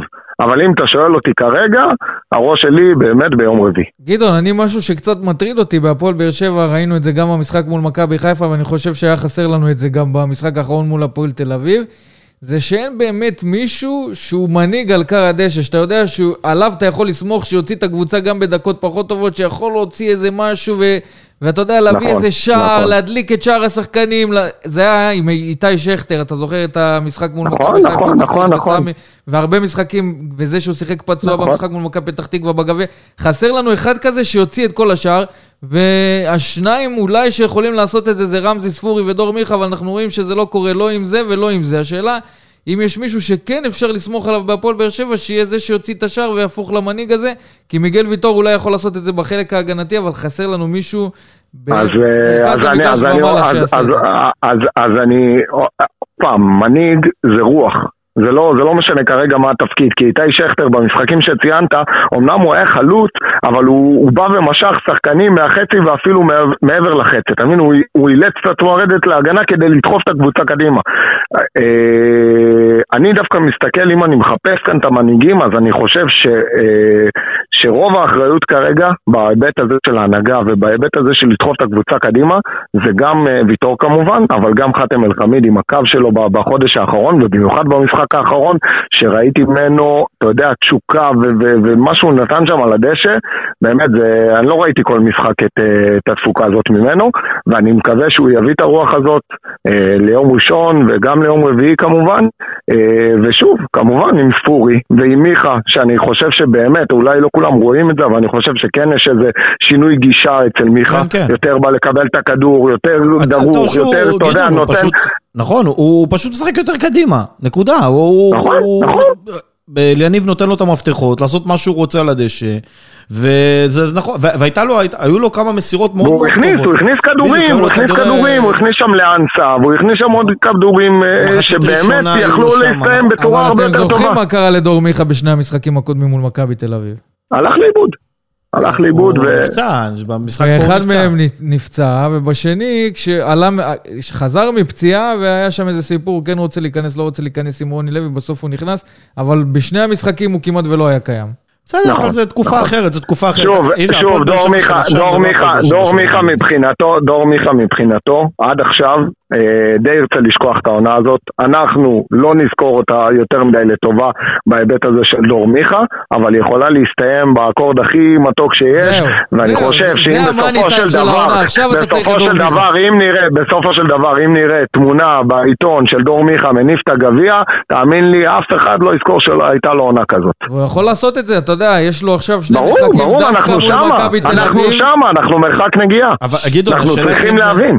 תראה, השאלה זה אם זה נכון, אבל מה שאתה אומר, על דור מיכה שאף אחד לא יזכור, אם זה נכון בכלל או לא, וצריך כן... לא, אה, אני אומר, אתה מסכים איתי שזה בין העונות הפחות טובות שלו, בוא נגיד, בעשור האחרון. הכי פחות. כן, כן, ואתה יודע, ואי אפשר להימנע מההשוואה הזאת, כי הם גם יצאו משם ביחד וגם... אה, כן, אבל... זה, אבל אי אפשר להימנע מההשוואה עם אצילי, ואז אתה רואה את אצילי כבר שתי עונות בחיפה, שם חוגג וזה פורח. לא, לא, גדעון, אבל עומר אצילי זה סיפור אחר. עומר אצילי זה שחקן שעבר כמה קבוצות... לא, זה לא אותו תפקיד, אני ברור לי לא, לא, גם. עניין של תפקיד, לא, זה אופי אחר. כי עומר אצילי שחקן שעבר קבוצות, היה בחו"ל, היה בגרנטה, נכון, אני מזכיר, נכון, משחק עם נכון, קוונקה. ו... נכון. והוא עבר איזשהו משהו, הייתה לו איזשהו שלב שבו הוא התחשל מביתר ירושלים והפועל ראשון לציון ו...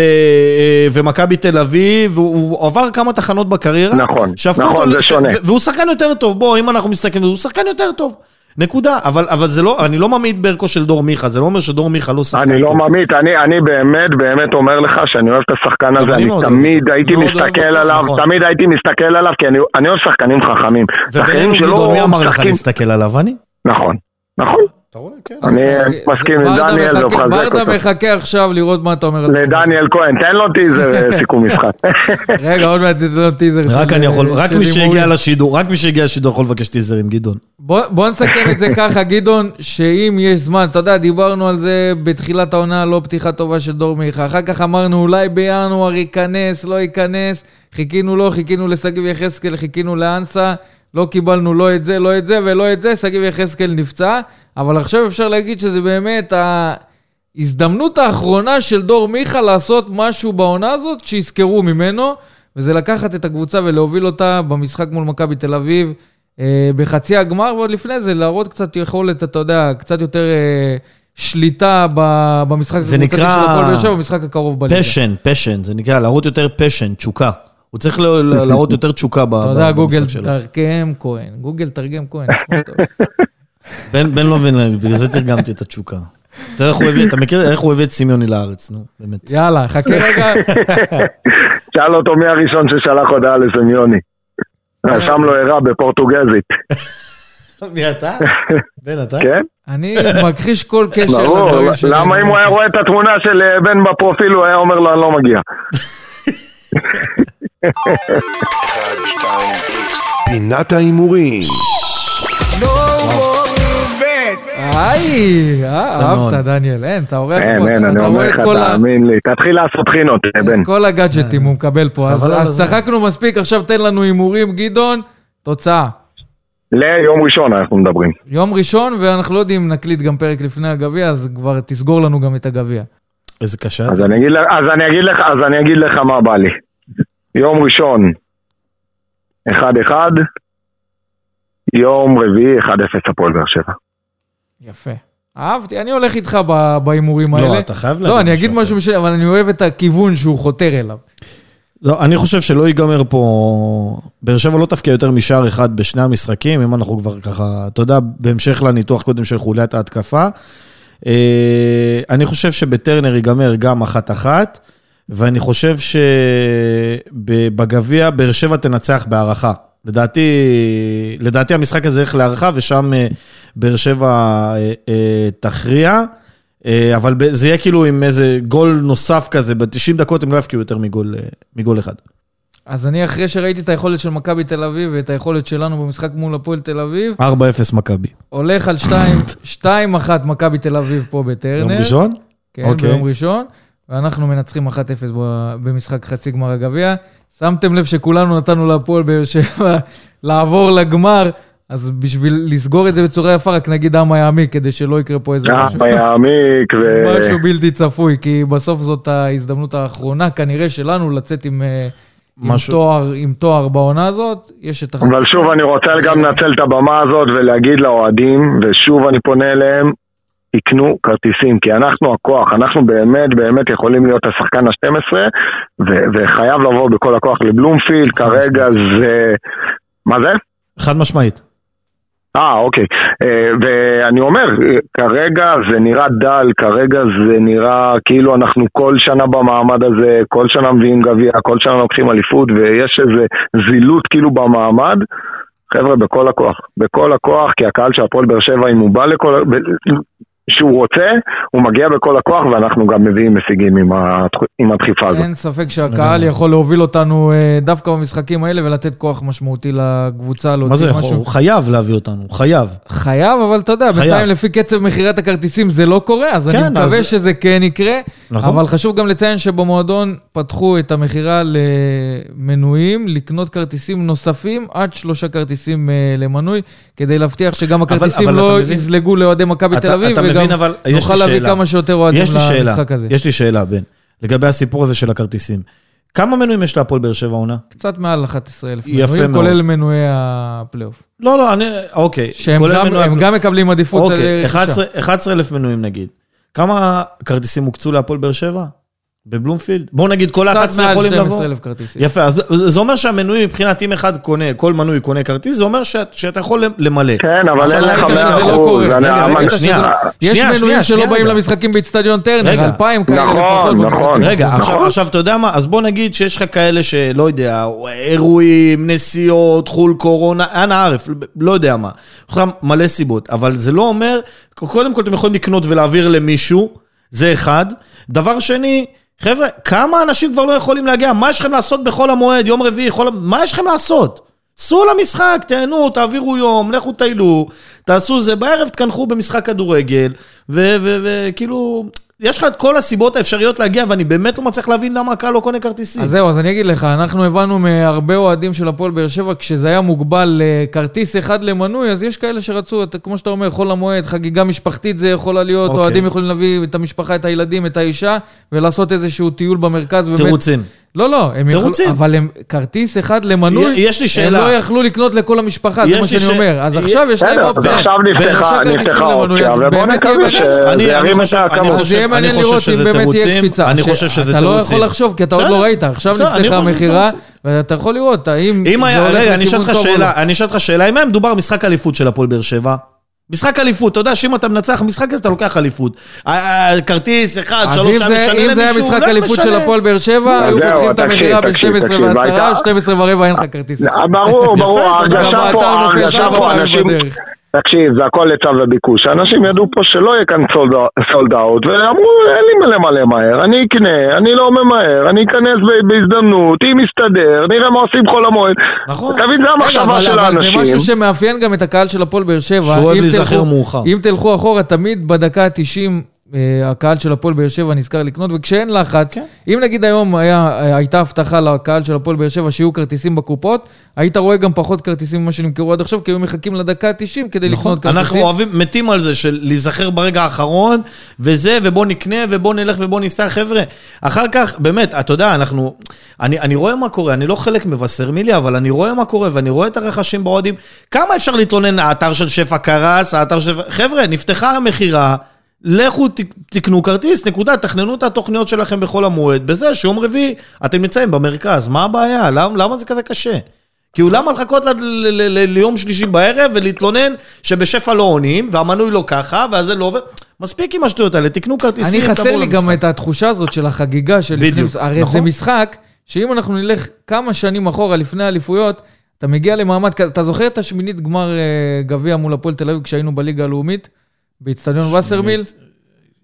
עם מה, שהיה משהו בשער חמש. עם הזיקוקים בשער כן. חמש, ושהפועל תל אביב באמת היה לה קבוצה. כן, אבל אתה יודע, שאתה בליגה שנייה... אבל אתה זוכר את ההתלהבות הזאת שהייתה? כן, אבל תראה, אני יכול להגיד, אני אגיד לך משהו, בליגה שנייה אני יכול להבין למה זה חגיגה. בוא תתקדם לגמר מול מכבי תל אביב, שאנחנו לא רוצים לזכור. כן, של ה-6-2, נו. אתה זוכר מה הלך לפני, אתה זוכר את ההתלהבות, אתה זוכר את הריגוש, אז חסר לי את הריגוש הזה. טירוף, ונגד מי שיחקנו בחצי גמר? אתה זוכר? הפועל עפולה.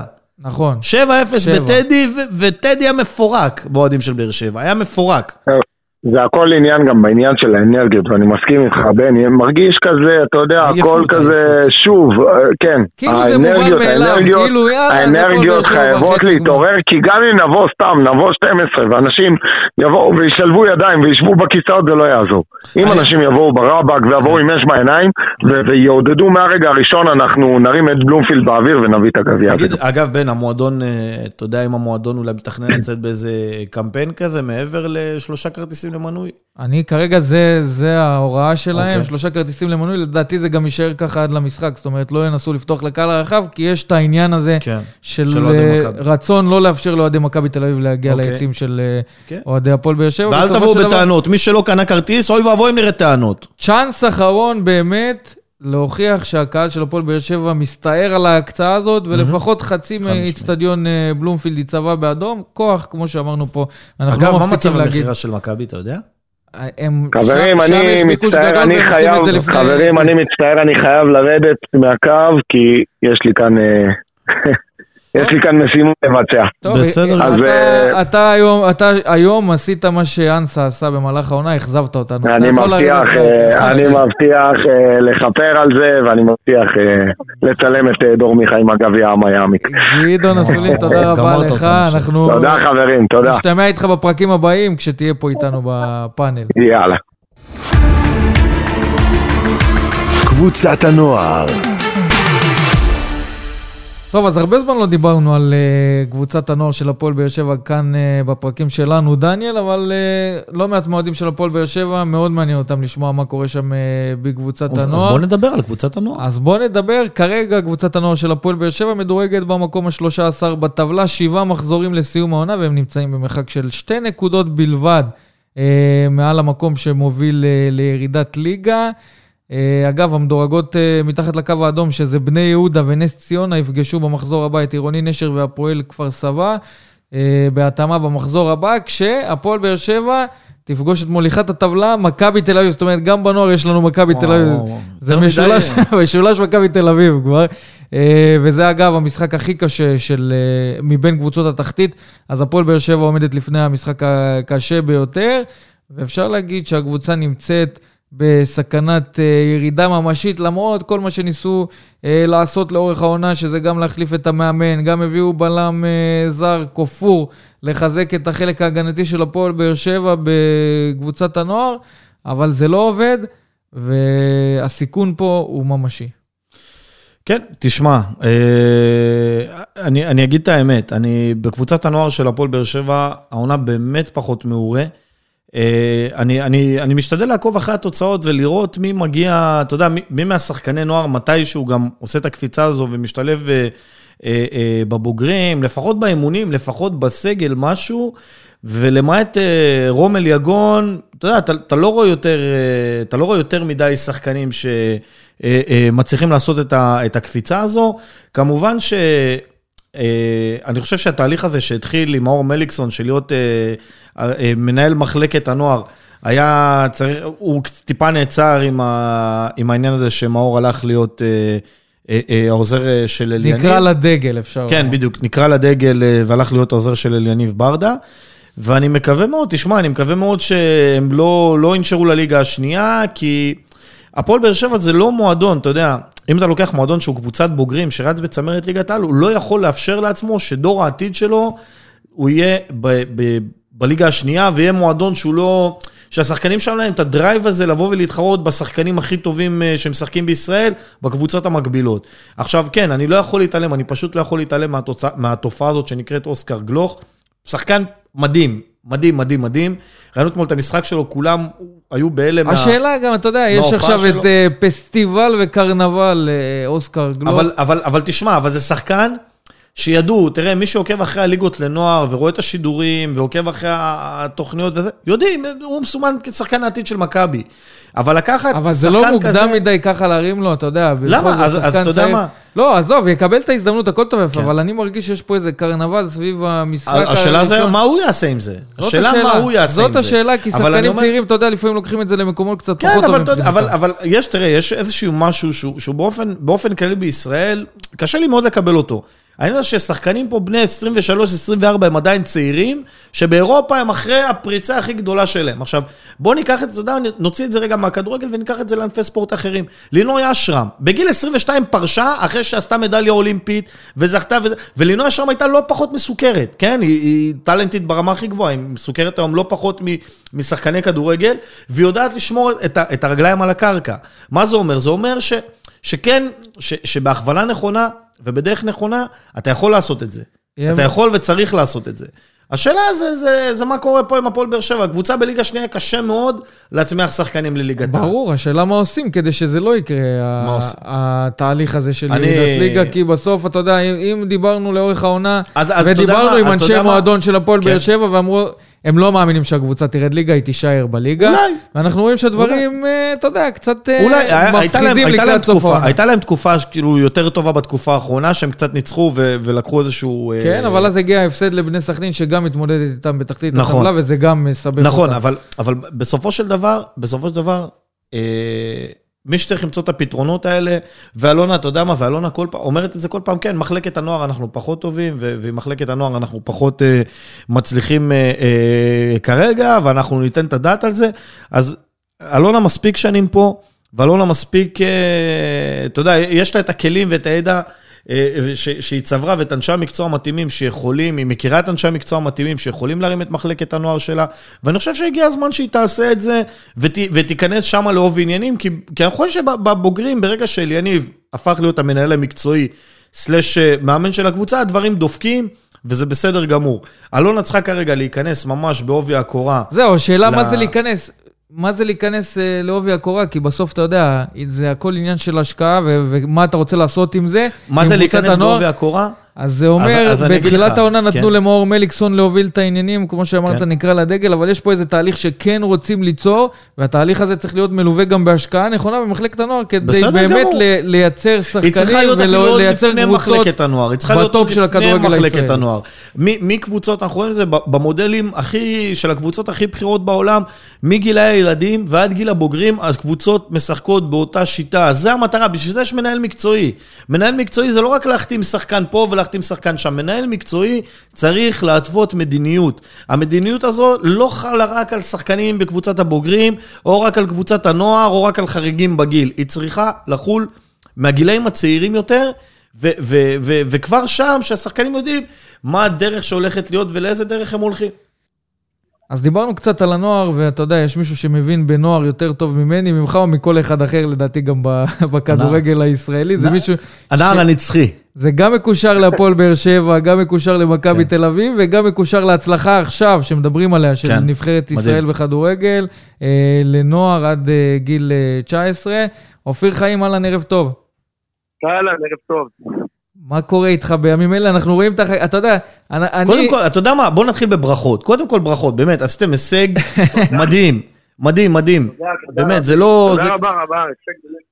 זה יוצא דופן, ואתה יודע מה, אני חושב, אה, שגם גם אתה, ברמה האישית כמאמן, זו איזושהי חותמת על זה שאתה כן, אה, כן אה, ראוי אה, לקבל, אה, אני לא יודע כמובן מה התוכניות שלך לאחרי היורו, כי אני מניח שעם היורו אתה מן הסתם תרצה להיות, אבל זה, זה החותמת זה שאתה יכול לקחת קבוצה אה, אה, מובילה בליגת העל, ואתה מאמן ראוי לזה, והלוואי וזה יהיה אצלנו, וגם אם לא בהפועל באר שבע, בכל קבוצה מובילה אחרת בליגה, כי אני חושב שאתה עשוי מהחומר הנכון. גם באימון, לא רק כשחקן. קודם כל, תודה רבה על המחמאות, זה מרגש וזה זה משמח אותי. אני, אני אגיד לך, אני, אני חושב אה, שבאמת זאת, זאת החותמת, אז אה, בכדורגל בסופו של דבר אתה צריך להביא קבלות, אה, וזה ללא ספק אה, חותמת רצינית.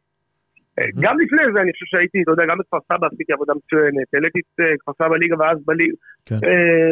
עם תקציב הכי נמוך אי פעם בליגת העל, נשארנו בליגה למרות שפוטרתי לפני הפלייאוף, תחילה לפני הפלייאוף, אבל היינו באמת במצב מצוין, זה לא שפוטרתי בגלל שהקבוצה לא הייתה טובה.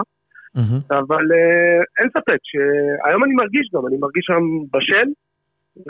ומוכן לקחת קבוצה גדולה, אבל אני באמת באמת אבל, שכרגע... אבל זהו, זה העניין הזה שמעבר לזה, אתה, יש לך קבלות, עכשיו אתה גם בא עם קבלות, זה לא רק אופיר חיים שהיה חלוץ, חלוץ מצוין, זה, זה, זה מאמן ששם את, את, את קבוצת הנוער ביורו, שהביא קבוצה... אתם יודעים מה. הכי- מה הכי משמח אותי? זה זה לא רק ההישג. אני יושב ואני רואה את המשחק, אני מנתח את המשחקים האלה ואני רואה אותם אין ספור פעמים, ואני אומר לך שביטלנו לחלוטין שלוש נבחרות טובות, גם הונגריה, גם סקוטלנד וגם טורקיה. אה, ניצחנו בשניים, במשחק אחד יצאנו תיקו שבמשחק הכי טוב שלנו לא הצלחנו להפתיע, אבל ביטלנו את הנבחרות האלה, שלטנו בכדור ברוב הזמן, לחצנו גבוה, היינו יותר אינטנסיביים. כל התוכנית משחק שלי, לכל משחק שבנינו תוכנית משחק, התוכנית עבדה, וזה זה מה שמשמח אותי בעצם, זה לא שבאנו, הסתגרנו, נשארנו מאחור ויצאנו להתקפות מעבר. יכול להיות שזה זה סוג אחד של אה, כדורגל שאני מכבד ומעריך, זה לא הסוג שאני אוהב, אני אוהב להיות דומיננטי רוב הדקות, אני אוהב שה- שהקבוצה שלי שולטת במשחק, אני אוהב, אני אוהב שהשחקנים שלי, שאני מרגיש שהם נהנים, נהנים במגרש. אופיר, אני חייב לשאול אותך, נהנים? כן? כן, אני כן. אני חייב לשאול אותך, אתה, שאתה אומר כאילו שאתה אוהב להיות הקבוצה שיוזמת ושולטת, זה נכון אגב לגבי כל קבוצה, כאילו, אם נגיד עכשיו סתם דוגמה, אני, אני חוזר למשחק של הפועל באר שבע נגד מכבי חיפה. עכשיו, ברור לנו שמכבי חיפה היא קבוצה ש, שמבחינת סגל השחקנים, היא קבוצה יותר טובה. אני חושב, ש, אני חושב באופן אישי. השאלה זה אם זה נכון מבחינת תיאוריה, תיאוריה של אימון, או מבחינת שאלה- מאמן, שאלה מצוינת. תודה רבה. שאלה מצוינת, באמת, אני יכול... אני- אם אני כאילו, איך, אני- נכון לבוא ולשחק ככה, לבוא ו... אוקיי, אז אני אז אני אגיד לך. קודם כל, קודם כל אמרתי אה, את הדרך, את הפילוסופיה שלי, איך שאני רואה את הכדורגל. להגיד לך שאני ניגש ככה לכל משחק, זה לא. אה, יש הרבה מרכיבים שמשתנים. כל קבוצה משחקת בשיטה שונה, בסגנון שונה. ואני צריך לראות איפה הנקודות תורפה ולסדר, לכוון את הקבוצה שלי בהתאם ליריבה. אם הייתי רואה שיש קבוצה, אני מדבר עכשיו על הנבחרת שלי, שקבוצה ששולטת בכדור, אבל בהתקפות מעבר היא, היא מאוד מאוד פרוצה, אז אני הייתי הולך אחורה, אבל לא הייתי מתבייש, הייתי מחכה, אם הייתי רואה, אני צריך לזהות את הנקודות תורפה. ברגע שאני רואה שהנקודות תורפה היא, ואת החוזקות שלי, אתה יודע, כן. החוזקות של הנבחרת שלנו, ושחקנים מאוד מוכשרים, שחקנים שעם הכדור, קשה מאוד להוציא להם את הכדור, מאוד מאוד כן. חכמים, מאוד ניידים, זזים למקומות הנכונים, ואני צריך להשתמש גם בחוזקה שלנו וגם בחולשה של היריב. להגיד לך שכל משחק ילחוץ גבוה זה נכון? לא. אם אני משחק נגד קבוצה, אה, דווקא קבוצה אה, שהיא נחותה, דווקא קבוצה מהתחתית, ואני יודע שהיא תבוא להסתגר, לא, אני צריך למשוך אותה החוצה, דווקא לא ללחוץ גבוה, למשוך אותה אליי החוצה, לפנות את השטחים, ואז לשחק בסגנון אחר. אבל כל משחק זה שונה, כל משחק זה לגופו. אתה יודע, אופיר, אני מבחינתי מרגיש שאני שותף למסע שלך, עם ה... של ההצלחה עם נבחרת הנערים. אתה יודע אומר, למה? מה אתה אומר? בפעם הראשונה שדיברנו, רציתי להעלות אותך לפודקאסט, היית איתם בטורניר בספרד, נכון? נכון. אחר כך היה לך הונגריה. עכשיו, למה אני אומר את זה? כי אתה מסוג האנשים שאתה לוקח משהו, אז זה כאילו 100% מהחיים שלך לגבי ההצלחה של הדבר הזה. ובגלל זה אני גם, גם מכיר שחקני נוער שאין הרבה מבאר שבע, יש רק אחד, שזה אילי מדמון. אבל יש שחקנים שמשחקים uh, מתחתיך, שמספרים על באמת, על התשוקה הזאת שאתה מביא uh, כמאמן, והם רואים, רואים את הצד הזה שלך שגם משפר אותם כ, כשחקנים. תשמע, אני, אני באמת, אני, שאני, שאני בתוך, שאני מאמן, אז אני, אין אצלי 99.9 אחוז, זה 100 אחוז, 100 אחוז לעשות כדי שהקבוצה, שהקבוצה שלי תצליח, בואו הנבחרת. אמ, אם אני צריך לגעת בכל שחקן באופן אישי ולשפר אותו באופן אישי, זה מה שאני אעשה. אם אני צריך לשפר את הקבוצה כקבוצה, זה מה שאני אעשה. אבל כל החיים שלי אה, סובבים סביב זה של להפוך את הדבר הזה לדבר ליותר טוב, לשפר את השחקנים. אם זה עכשיו בנבחרת, זה נכון שעלינו וזה מדהים, אבל אני רוצה, אני רוצה להפוך את השחקנים שלנו ליותר, ליותר ווינרים, ליותר יותר שחקנים חכמים. שחקנים שמבינים, אתה יודע, אני לוקח, לוקח את אוסקר תמיד דוגמה, כי זה משהו טרי. כן, אוסקר כן. שלפני שלושה חודשים, הוא לא היה ראוי לבוגרים של מכבי תל אביב. כשאני דיברתי איתו בשיחות, הוא גם לא היה ראוי לנבחרת ישראל להרכב. ואני אמרתי לו, אוסקר, יש לך שלושה אלמנטים שאתה צריך לשפר במשחק, ואני הראיתי לו בווידאו כל פר, פרמטר ופרמטר, אם זה לחץ בעיבוד, אם זה אה, חזרה לעמדות, ואם זה אינטנסיביות. כי בשלושת הדברים האלה, מכבי תל אביב בנוער לא צריכה את אוסקר. כן. כי גם אם הוא לא יעשה הגנה והוא ייזהר טיפה... יש את השחקנים האחרים שעושים את זה. אז לא קרה כלום, הכדור יחזור אליו. אני אמרתי לו, לא, אתה לכל משחק נוער שאתה הולך, כאילו אתה משחק נגד איטליה. אני רוצה לראות אותך חזרה לעמדות, אני רוצה לראות אותך לוחץ בעיבוד. ומה שראיתי זה באמת מישהו שמבין... אתה הופתעת? אתה הופתעת, אופיר? אתה הופתעת מלראות אותו, את המשחק שלו אתמול? אני אני אתמול, אתמול שאלו אותי, לפני המשחק ראינו אותי, לא אחרי, לפני, אוקיי. ושאלו אותי על אוסקר, אז אמרתי, יש שחקנים גדולים שנולדו למשחקים גדולים. שאלו אותי אם זה נכון לתת לו, להכניס אותו בשלב כזה. ואוסקר הוא אחד מאלה, הוא אלוהים נגע בו, אפשר להגיד. יש עוד הרבה שחקנים מוכשרים, אבל אוסקר באמת מיוחד מאוד. אבל אין, אין את החשש הזה של הקרנבל, אופיר, אתה יודע, בדרך כלל בארץ שחקנים כאלה, בגילאים כאלה, לא מקבלים באמת הזדמנות, במיוחד לא במועדונים הגדולים. והנה משחק אחד שלו... ובמיוחד לא במשחקים האלה. כן, והנה במשחק אחד שלו כבר יש קרנבל, אתה יודע, זה גם משהו שיכול לפגוע בו אם, אם הוא לא מנווט את זה נכון. אבל אני אגיד לך מה אני חושב, בכדורגל הישראלי תמיד המליכו ותמיד גמרו שחקנים מאוד מאוד מהר.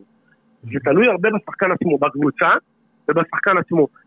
אה, השחקנים הגדולים יודעים להתמודד עם הלחץ הזה של התקשורת, ויודעים, יש כאלה שלא והם באמת קורסים, אבל מי שבאמת שחקן ויודע מה הוא צריך לעשות כדי להיות, ולא מתרגש מהכותרות וכל השטויות האלה, אז אז הוא מכוון מטרה והוא יגיע לשם, אתה מבין? גם מסי בגיל 17 עלה לבוגרים ונתן גול במשחק הראשון. זה, אתה יודע, זה כאילו, יש, יש פה בעולם, יש דוגמאות כאלה שאתה, זה לא רק, כאילו מאז מסי היו כמה וכמה שחקנים כאלה עד אמבפה, למשל, שהוא ה...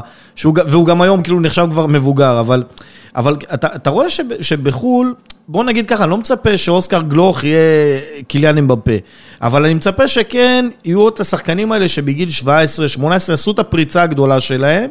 ובגילאים של 23-24, הם, הם כאילו יהיו בשיא שלהם, ולא רק אז יתחילו לדבר עליהם. כאילו הם כבר נכון, יתחילו ברמה של לצאת לחו"ל. זאת הבעיה בכדורגל הישראלי. איך פותרים אותה? עד גיל 23 לצערי, במרכאות, הם מתקלקלים פה בליגה, בקצב, באינטנסיביות, במקצוענות. Okay. אוקיי. ברגע שהם יצאו מוקדם לאירופה, וככה הכדורגל שלנו, כל שחקן ושחקן באופן אישי, ויהפוך את הכדורגל הישראלי להרבה יותר טוב. Okay. כן. הליגה הישראלית היא לא ליגה אינטנסיבית, היא... הקצב לא מספיק מהיר, אבל uh, השחקנים באמת הטובים צריכים לצאת לשחק בחו"ל, באנגליה, בספרד, הלוואי, במקומות האלה, ואתה תראה שבסוף בסוף כל השחקנים האלה שיחזרו לנבחרת, הנבחרת שלנו תהיה הרבה הרבה יותר טובה. אז, אז אני חייב, אופיר, אני חייב, אז, שנייה אחת בן, ברשותך. הרי, אוקיי, ההישג שלכם זה הישג שהוא באמת, נכון, אחרי שמונה שנים, זה אומר שני טורנירים שלא, אה, לא, אה, הנבחרת לא העפילה אליהם, ו, ואנחנו רואים פה באמת נבחרת, כמו שאתה, אני ראיתי חלק מהמשחקים, שבאמת, כמו שאתה אומר, גם יזמתם ושלטתם והכול. ועכשיו, משהו בדרך קורה עד שהנבחרת, אותם חבר'ה שהם אה, עד גיל 19 יגיעו לנבחרות הבוגרים, ונכון שאצלך בסגל יש גם כמה שחקנים שאנחנו כבר מזהים, שמשחקים בליגת העל, כמו סתיו למקין, אה, אה, אוסקר גלוך, אילי מדמון, יש שגיא גניס שאנחנו רואים בהפועל תל אביב, אבל, אבל משהו בדרך קורה, ואז השחקני נוער האלה, כאילו, השחקנים האלה כנבחרת לא מצליחים לשחזר את ההישגים האלה, ב, ב, כאילו גם ב, נגיד... אני אגיד לך מה, אני חושב, אני חושב, קודם כל אתה צודק מיליון אחוז, אין פה, אין פה שאלה, אבל זה שעכשיו השחקנים האלה, בני 17-18, עלו למשהו גדול, לאליפות אירופה, ובאמת זה, זה לזכותם,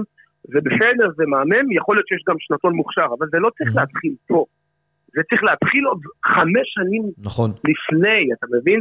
ובשביל זה יהיה להגיע, ובוני גינסבורג, ומשה סיני וכל האנשים, ואנחנו יושבים, באמת אני אומר לך, אני עובד שעות על גבי שעות במהלך היום, הרבה יותר קשה משעבדתי בקבוצה, שאמרו לי שבנבחרת אתה בא להחתים כרטיס, אז זה רחוק מאוד מהמציאות, כדי באמת לעשות, איך משפרים את הליגה, איך מכניסים, איך משפרים את השחקן באופן אישי, איך מכניסים קצב למשחק, כל מיני דברים שיושבים וחושבים, ו- וצריך להתחיל בגיל 12-13, ואז כשאתה מגיע לגיל 18, שזה כבר די שחקן אה, מוגמר, אתה יודע, פחות או יותר כבר אה, סיים את ההתפתחות שלו, זה נכון שהוא יכול Mhm. להתפתח, אה, להגיע לשיא שלו בגיל 24 עם הניסיון והכל, אבל יש הרבה דברים שקשה לשפר בין מגיל שמונה- מגיל 18 ואילך, אתה מבין?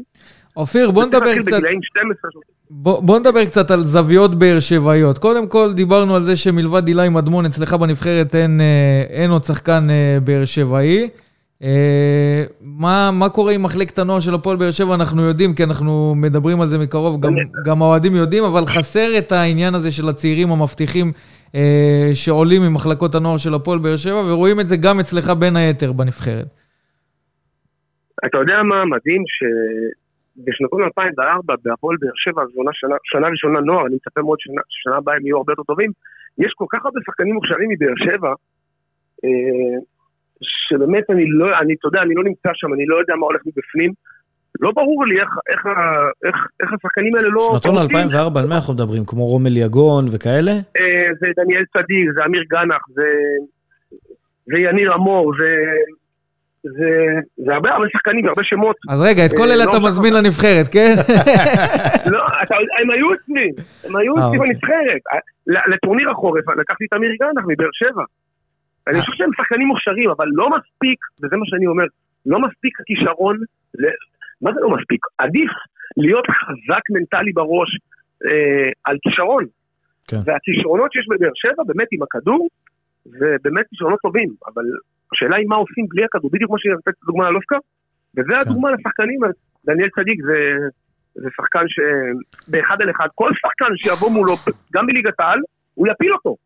הוא יפיל אותו, אבל השאלה מה הוא עושה אחרי זה, אתה מבין? זאת השאלה השאלה, כי, כי אתה יודע, כקבוצה, קבוצת הנוער של הפועל באר שבע, העונה לא מספיק טובה, למרות שאתה יודע, יש לא שחקנים פה מספיק, ושם. בכלל לא טובה. כן, בכלל לא לא טובה. והקבוצה לא לא טובה. הקבוצה סופגת אין ספור שערים, הקבוצה לא טובה. אה, אבל אתה יודע, מועדון כמו הפועל באר שבע ששואף להיות בטופ בקבוצת הבוגרים, חייב לשאוף גם שגם בקבוצת הנוער הוא יהיה אבל בטופ. יש לך דוגמא את אה, יוספי נגיד, זה ח- זה חתיכת שחקן, הילד הזה. זה אני, אני. מצטער, אני, אני חולק עליך לחלוטין. אני, אופיר, אני אגיד לך משהו. ואתה אמרת את זה אז פעם ש... ב, ב, ב, בתוכנית שלנו, אתה סימנת את יוספי כדור העתיד של הפועל באר שבע, ואמרת שאם הוא יקבל יותר דקות ויותר הזדמנות. אני חושב שתומר מקבל הרבה מאוד קרדיט, ולדעתי בטח נגד הפועל תל אביב, איך אמר. לי... איך אמר לי מישהו? הוא אמר לי, תקשיב, אם הוא לא שחקן בית, הוא מקבל פה שריקות בוז שהוא, שהוא לא רואה יותר הרכב בחיים. אבל לא שופטים, לא שופטים שחקן, בטח בן כמה יוספי?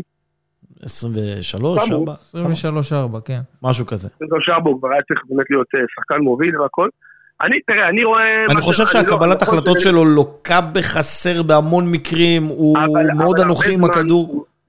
עכשיו הוא משחק דווקא, במשחקים הקודמים הוא היה הרבה יותר טוב, לא? הוא לא שיחק טוב, כן, אבל זה עדיין לא זה. תראה, הגול נתניה זה הגול של המון נחישות, הגול העצמי שזה, אבל זה הגול שהוא חילץ שם כדור ממש ליד ה... אני לא מדבר הקו. על זה, אני מדבר בכללי, בגדול. זה, זה גם, הוא יוספי הוא גם לא שחקן עכשיו לבנות את באר שבע סביבו, כן? כן. אבל הוא ללא ספק יכול להיות חלק מקבוצה טובה. זהו, זה- בזה אני מס- בזה אני מסכים אוקיי. איתך, כי צריך לפעמים את השחקנים אני האלה שאתה יכול אני לשלב. כאילו, אותם. אנחנו- אני לא מוצא, אני לא רואה עדיין, אני לא- עדיין לא ראיתי, ואתה יודע, אתה שיחקת עם אליניב ברדה, אני לא מצאתי עדיין את אליניב ברדה של הפועל באר שבע. אין לי מישהו כזה היום. אני לא יודע, אני לא יודע אם תמצא גם. תכלס. לא, לא, אבל אני אבל אני אני אומר... אותך, כן? לא, אופיר, אבל הכוונה שלי, זה שכאילו, אתה... אתה יודע, יניב ברדה, הוא שחק- הוא היה מוכשר, באמת הוא היה מוכשר. אבל מה שבאמת הפך את ברדה לבזדה, זה לא הכישרון שלו. זה זה אנשים לא מבינים. זה האופי בטח. המטורף שלו, המנטליות שלו, הרצון לכל משחק להפקיע, כל משחק להשפיע על המשחק, כל משחק להיות טוב. זה בסוף מה שהפך אותו ליניב ברדה, לא הכישרון. נכון, כי, כי, כי אליניב, אתה יודע, הוא, הוא לא היה אף פעם שחקן טכני במיוחד, אבל הוא, הוא עובד מאוד מאוד קשה. בדיוק, מאוד מאוד קשה. בדיוק, כן, אבל- בדיוק, אבל- בדיוק. אבל זה העניין מאוד ש- קשה, כן. מה, מה? אני, אתה אתה יודע מה, אבל אני בכוונה מחזיר אותך אז עוד פעם לנקודה הזאת, כי, כי עוד, תראה, בסוף אנחנו מסתכלים, סתם דוגמה שאתה רואה אז במכבי תל אביב, ואתה רואה שיש לך, כאילו כל איזה שנתיים, שלוש, יש לך את השם הבא. אם פעם זה היה אה, אה, יונתן כהן, ואז זה היה מישהו אחר, ואז זה היה דור יונתן פרץ. כהן, אתה יודע כמה שחקנים מכבי... יודע כמה שחקנים לא, אני סתם כאילו, אני? לא, אבל אני אומר, אני אומר כאילו, אני אני, שואל- אני זורק שמות, אני זורק שמות שכאילו, אתה יודע, ש... לא, אבל, השחקנים של מכבי תל אביב גם הולכים לשאר הקבוצות בליגה, סתם נגיד... בסדר, אז, אז יכול להיות כן, אולי שבאמת כן. הפועל זה- באר שבע צריכה לעשות מודל. כזה עם קבוצה אחרת, ש, שלא לבנות על מחלקת הנוער. אני לא יודע, אני, ש- אני שואל אותך, אתה... אתה... אתה זה, אגב, אני- אנחנו גם קראנו היום שמכבי תל אביב רוצה לקחת את בני יהודה כקבוצת בת. עובדתית, עובדתית, אני לא מצליח להבין למה מה- מבירת הנגב לא יוצאים הרבה יותר שחקנים לליגת העל, לליגה לאומית. נכון. זאת השאלה, לא גם אתה יודע. זה שחקנים שאתה יכול, מבחינת אה, אה, אחוז גיאוגרפי במדינה, אז הרוב, ה- כל האחוז הכי גדול זה אצלנו. אני חושב שזאת אחת המטרות שצריכה להיות בבאר שבע, ופשוט לגדל שחקני בית, כי אתה יודע, זה אוכלוסייה, זה כמות מטורפת של שחקני כדורגל שרוצים להיות שחקנים, אתה יודע? אופיר, אתה, אתה, אה, חושב, אתה חושב שהפועל באר שבע, נגיד אלונה, סתם דוגמה, צריכה, צריכה באמת לקבל, ש, שנגיד לקחת את ה... לסמן מראש שחקנים בקבוצות כמו כסייפה, כמו ערד, אה, דימונה, אני לא יודע, כי דימונה גם לא בעונה היסטרית במיוחד, אבל כסייפה נגיד, ש, שעלתה לליגה א', אז תמיד יש לך את השחקן הזה שאתה אומר, יכול להיות שהוא כן יכול להשתלב בקבוצה טובה יותר, בקבוצה. בכירה יותר. אז יכול להיות שבאמת הם צריכים לחפש שם? אוקיי, מה, אתם עושים? אתה יודע איפה אני הייתי היום, בבוקר, נסעתי לכפר שלם, אוקיי. ונסענו כל המאמנים של, ה, של, של נבחרות הנוער, רנו לך אז, אני אתן מרדכי, גדי ברומל, כל, כל, כל המאמנים ועוד הרבה מאמנים, ואנחנו פשוט עשינו אה, שמים מרוכזים של שחקנים שאנחנו מביאים מכל מיני מקומות, ואנחנו פשוט מחפשים למצוא את השחקנים המיוחדים, כדי באמת להפוך אותם, ל, ל, להכניס אותם לאקדמיה. אוקיי. הפועל באר שבע, מה שצריך לעשות, זה בדיוק מה שאתה אומר, זה, זה לשלוח סקאוטים שיעקבו אחרי שחקנים, לקחת את המיוחדים מכל מקום, זה טוב גם לאגודות הקטנות בסופו בסופו של דבר, כן. להסתדר איתם איכשהו, אני לא יודע איך זה בדיוק עובד, אבל כן לשלוח שחקנים מוכשרים במקומות, ולטפח ולגדל אותם, בסוף בסוף... ומה זה- לגבי קבוצת בת, נגיד? קבוצת בת שתרוץ בליגה שנייה. קבוצת בת והפועל באר שבע שתרוץ בליגה שנייה. אם אתה רואה שהנוער שלך לא טוב, ואתה לא יכול לסמוך עליהם, אז נגיד את הבודדים, סתם דוגמה, עוד פעם, אני חוזר לדוגמה הזאת של רומל יגון, כי הוא גם שחקן שהיה בגרמניה, ויצא, וחזר והכל. וזה, אז שחקן כזה, שבמקום לבזבז אותו בליגה, בקבוצת הנוער, שלח אותו לקבוצה בליגה לאומית, ו, ותעקוב אחריו משם, או שממש תבנות קבוצה כזו. אבל, אבל ש- אני חושב שבאר שבע שלה, אני לא יודע כמה שחקנים משחקים בליגה לאומית היום מהפועל באר שבע. יש, יש שחקנים ו- שהשילו גם לראשון לציון וגם אילי מדמון בבני נכון, יהודה. אנחנו מדברים, נכון, יש כמה שחקנים, החלוץ מקריית שמונה, שבירו. שבירו, שבירו. אבל עם סייפה, ש- כן, שבירו לא בטוח שבכלל יחזור. הוא סעיף סעיף רכישה שלא בטוח. יחזור. אבל שבירו גדל בהפועל באר שבע. כן, אבל כאילו בסוף, זה- אבל בסוף הפועל באר שבע, הקבוצה הבוגרת לא מפיקה מהם תועלת, אז אוקיי, אז הוא גדל אצלך ומה? אז זה נחמד בשביל יחסי ציבור, זה כמו יוסי בניון, שתגיד שהוא גדל בבאר שבע. בפועל לא נהנינו ממנו. זה, זה, אתה יודע, זה, זה, זאת שאלה טובה, כי... כל השאלות שלי טובות, אופיר, אתה- אני... לא, אני אומר, הפועל באר שבע זה מועדון ענק בכדורגל הישראלי. מועדון שרוצה לזכות בתארים, והרבה יותר קשה לשלב שחקנים צעירים, משום, כי אתה יודע, המאמן יודע שאם הוא לא מנצח משחק שניים שלושה כבר אה, יושבים לו על הראש. זה, קשה, זה לא פשוט, אבל אה, אני חושב שזה צריך להגיע, אני חושב שזה צריך להגיע מאלונה, ולראות, לנסות איך שחק- גם לא, לא חייבים לזרוק אותו עכשיו ל-90 דקות, אבל לנסות לראות, לגדל שחקני נוער ולתת להם, לראות איך אפשר לשלב אותם ב... כן. בסופו אני של דבר... ברק ברק עשה את זה נהדר שנה שעברה עם מאור לוי. והיו כמה שחקנים, כמה דוגמאות כאלה אחד, של... אחד הדברים שאמרת, אתה יודע, עם ההעפלה אה, לאליפות אירופה, זה שיש לך את החלום לאמן את הפועל באר שבע, ואתה תעשה את זה ביום מן הימים. עכשיו סתם, שאלה תיאורטית, נגיד ואליניב ברדה מחליט לא להמשיך כמאמן הפועל באר שבע, ואתה מקבל טלפון מאלונה ברקת, אל אל תשים אותי במצבים האלה. תבוא עכשיו. אל תשים אותי במצב הזה, עזוב. לא, רגע, אופיר, אתה- אתה תמשיך עם הנבחרת, אני מניח עד היורו, לא? לפחות עד היורו. אני ממשיך, אני, אני ממשיך עד היורו, זה בטוח, אני ממשיך עד היורו. אז בן, לא אתה פנו יודע, להצעות. אני אמרתי ש- אמרתי שזו אחת המטרות שלי, יש לי עוד הרבה מטרות, אבל אחת המטרות שלי הגדולות זה, אתה יודע, זה... בסוף, אתה יודע, הלב שלי, כולם יודעים איפה הלב שלי נמצא. כן. אז, אה, אז זאת המט- אחת המטרות. אני, אני מאמין מאוד ומקווה שבאחד מן הימים אני אעשה את זה, אני יודע. אני חושב, אני, אני חושב שזה לא רע, אתה אומר אחד מן הימים אנשים חושבים רחוק, אני חושב שזה הרבה יותר קרוב ממה שאנשים חושבים. גם אם, וגם אם זה לא יקרה בעונה הבאה, ואז זה, אני לדעתי, ב, אנחנו בפער, של, ב, בהסתכלות של אה, ארבע שנים קרובות. אני חושב שאתה, שאתה, כן תהיה פה ואתה ראוי אגב, לפי, לגמרי. לפי הסגנון משחק שדיברת ואיך אתה רואה את הכדורגל, אני חושב שהרבה מועדים של הפועל באר שבע מתחברים ורוצים מתחברים לראות בדיוק את נכון. הסגנון הזה בקבוצה. יש לו אופיר דנ"א באר שבעי, בן, זה לא, בדיוק, אתה זה- יודע, הוא לא זה גדל פה, כאילו- אבל הוא אבל הוא כאילו כן גדל פה. בדיוק. הדבר הזה שדיברנו כבר על, כאילו, אתה מדבר על... ולא סתם, לא סתם אני מרגיש שאני, לא סתם אני רוצה לבוא שם, כי אני יודע בדיוק מה צריך לעשות, כן, מה מה צריך לעשות, אני מרגיש את זה, אתה יודע, ב- ב- בוורידים, אתה מבין?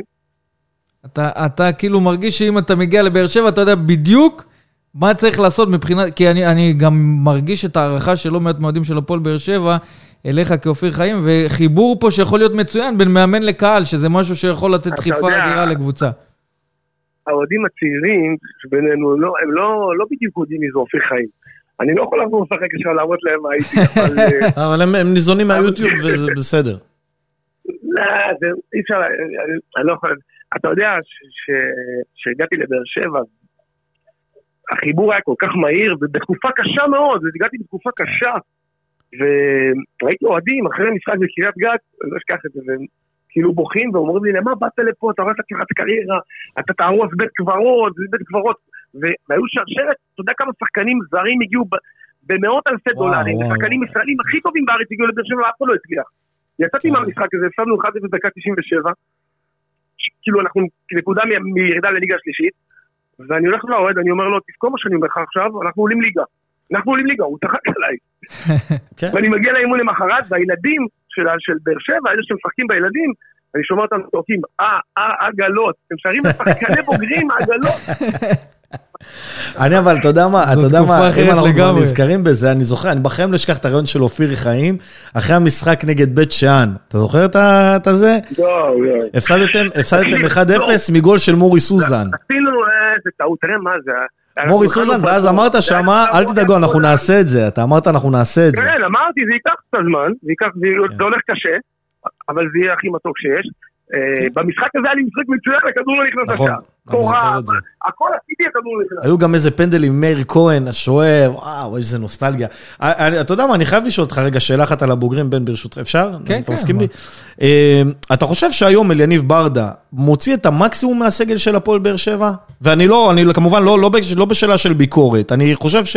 כאילו אם אתה היום המאמן של הפועל באר שבע, אתה משחק באותה צורה, אתה עושה דברים אחרים? אני, תשמע, אני לא, יכול- אני לא רוצה להתייחס לזה. אני חושב עשה, עשה באמת אה, עבודה מדהימה, עושה עבודה מדהימה. אה, אני כן יכול להגיד שאני, ב, ב, אה, אם לגעת בנקודה ספציפית, אני אשחק אחרת בחיפה. אבל אתה יודע, כל אחד אוקיי. והסגנון שלו והדרך שלו. לא, לא, אני שואל, אני שואל אופיר חיים כמאמן, כי אמר... זה, זה, אני חשבתי על השאלה הזאת קודם, כשאמרת ש, אה, שכאילו, ש, שזה בוורידים שלך, הסיפור הזה של הפועל באר שבע.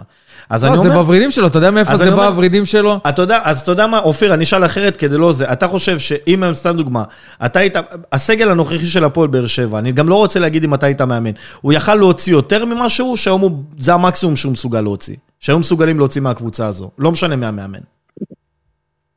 תשמע, זה, קודם כל סגל מצוין לבאר שבע. אה, אליניב שינה כמה דברים מרוני לוי, כן? הוא עשה כמה דברים שונה. אה, אני לא, אתה יודע, כל אחד עושה משהו אחר, להגיד לך שאני, בדיעבד כולם חכמים, אתה מבין? להגיד לך כן. שהייתי מוציא יותר, אני לא יודע. כן, הייתי אוקיי. משחק אחרת, אבל, אתה מבין מה אני אומר? זה לא כל כן. אחד והשיטה שלו והדרך שלו. נזכרנו קצת בתקופה הקודמת שלך, אבל אני מבחינתי, אתה יודע, אה, הרגע שאני אזכור זה כשהגעת להפועל באר שבע דווקא בקדנציה השנייה, כשאלונה ברקת הגיע ועוד היית במכבי נתניה, שאז מכבי נתניה של דניאל יאמר הייתה קבוצה, אתה יודע, בכירה בליגת העל. ובכל זאת בחרת לחזור לליגה הלאומית, להפועל באר שבע, אני חושב ששם התחברת גם לאוהדים היותר, אה, בוא נגיד, הפח- הפחות אה, בוגרים של הפועל באר שבע של היום, שעדיין זוכרים את אופיר חיים שעשה את הצעד הזה. אתה יודע, אנשים לא מבינים באמת, באמת באמת לא מבינים מה עשיתי.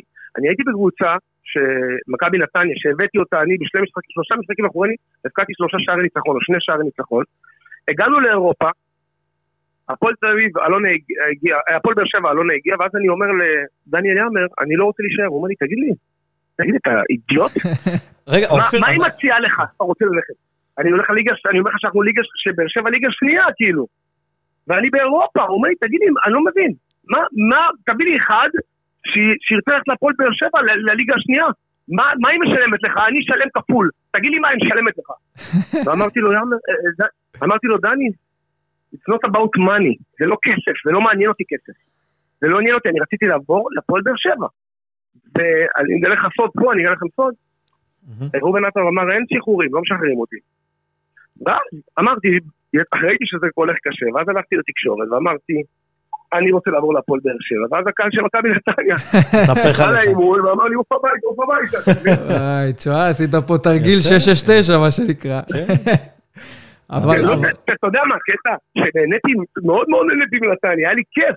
עשינו עונה טובה, עונה מצוינת, מקום שני אחרי בית"ר ירושלים שהייתה דורסנית, ו- ועונה מצוינת זה, אומר לך, זה מהלך ש... שאנשים חושבים עליו ולא מבינים למה ואיך, אבל כשזה מגיע מהלב, אז אצלי...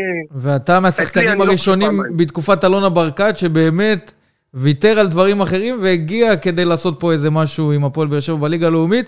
ואני אני גם רואה את זה שזה הולך קדימה, כי כשאני דיברתי עם איתי שכטר, היה לנו ראיון איתו בתחילת העונה, והוא אמר שהטלפון הראשון שהוא עשה זה לאופיר חיים כדי להבין מה זה הפועל באר שבע, ואחרי השיחה איתך הוא החליט שהוא הבין שבהפועל באר שבע יהיה לו טוב. כי אני מכיר את איתי, את האופי שלו, אני יודע מי זה איתי, ואמרתי לו, עזוב, עזוב, עזוב, אל תשאל את השאלות, קדימה, לך תחתום. רוץ, רוץ לחתום, רוץ. בלי לשאול שאלות, אמרתי לו, מהר, בלי לצלול לך. תחתום, סתם לא.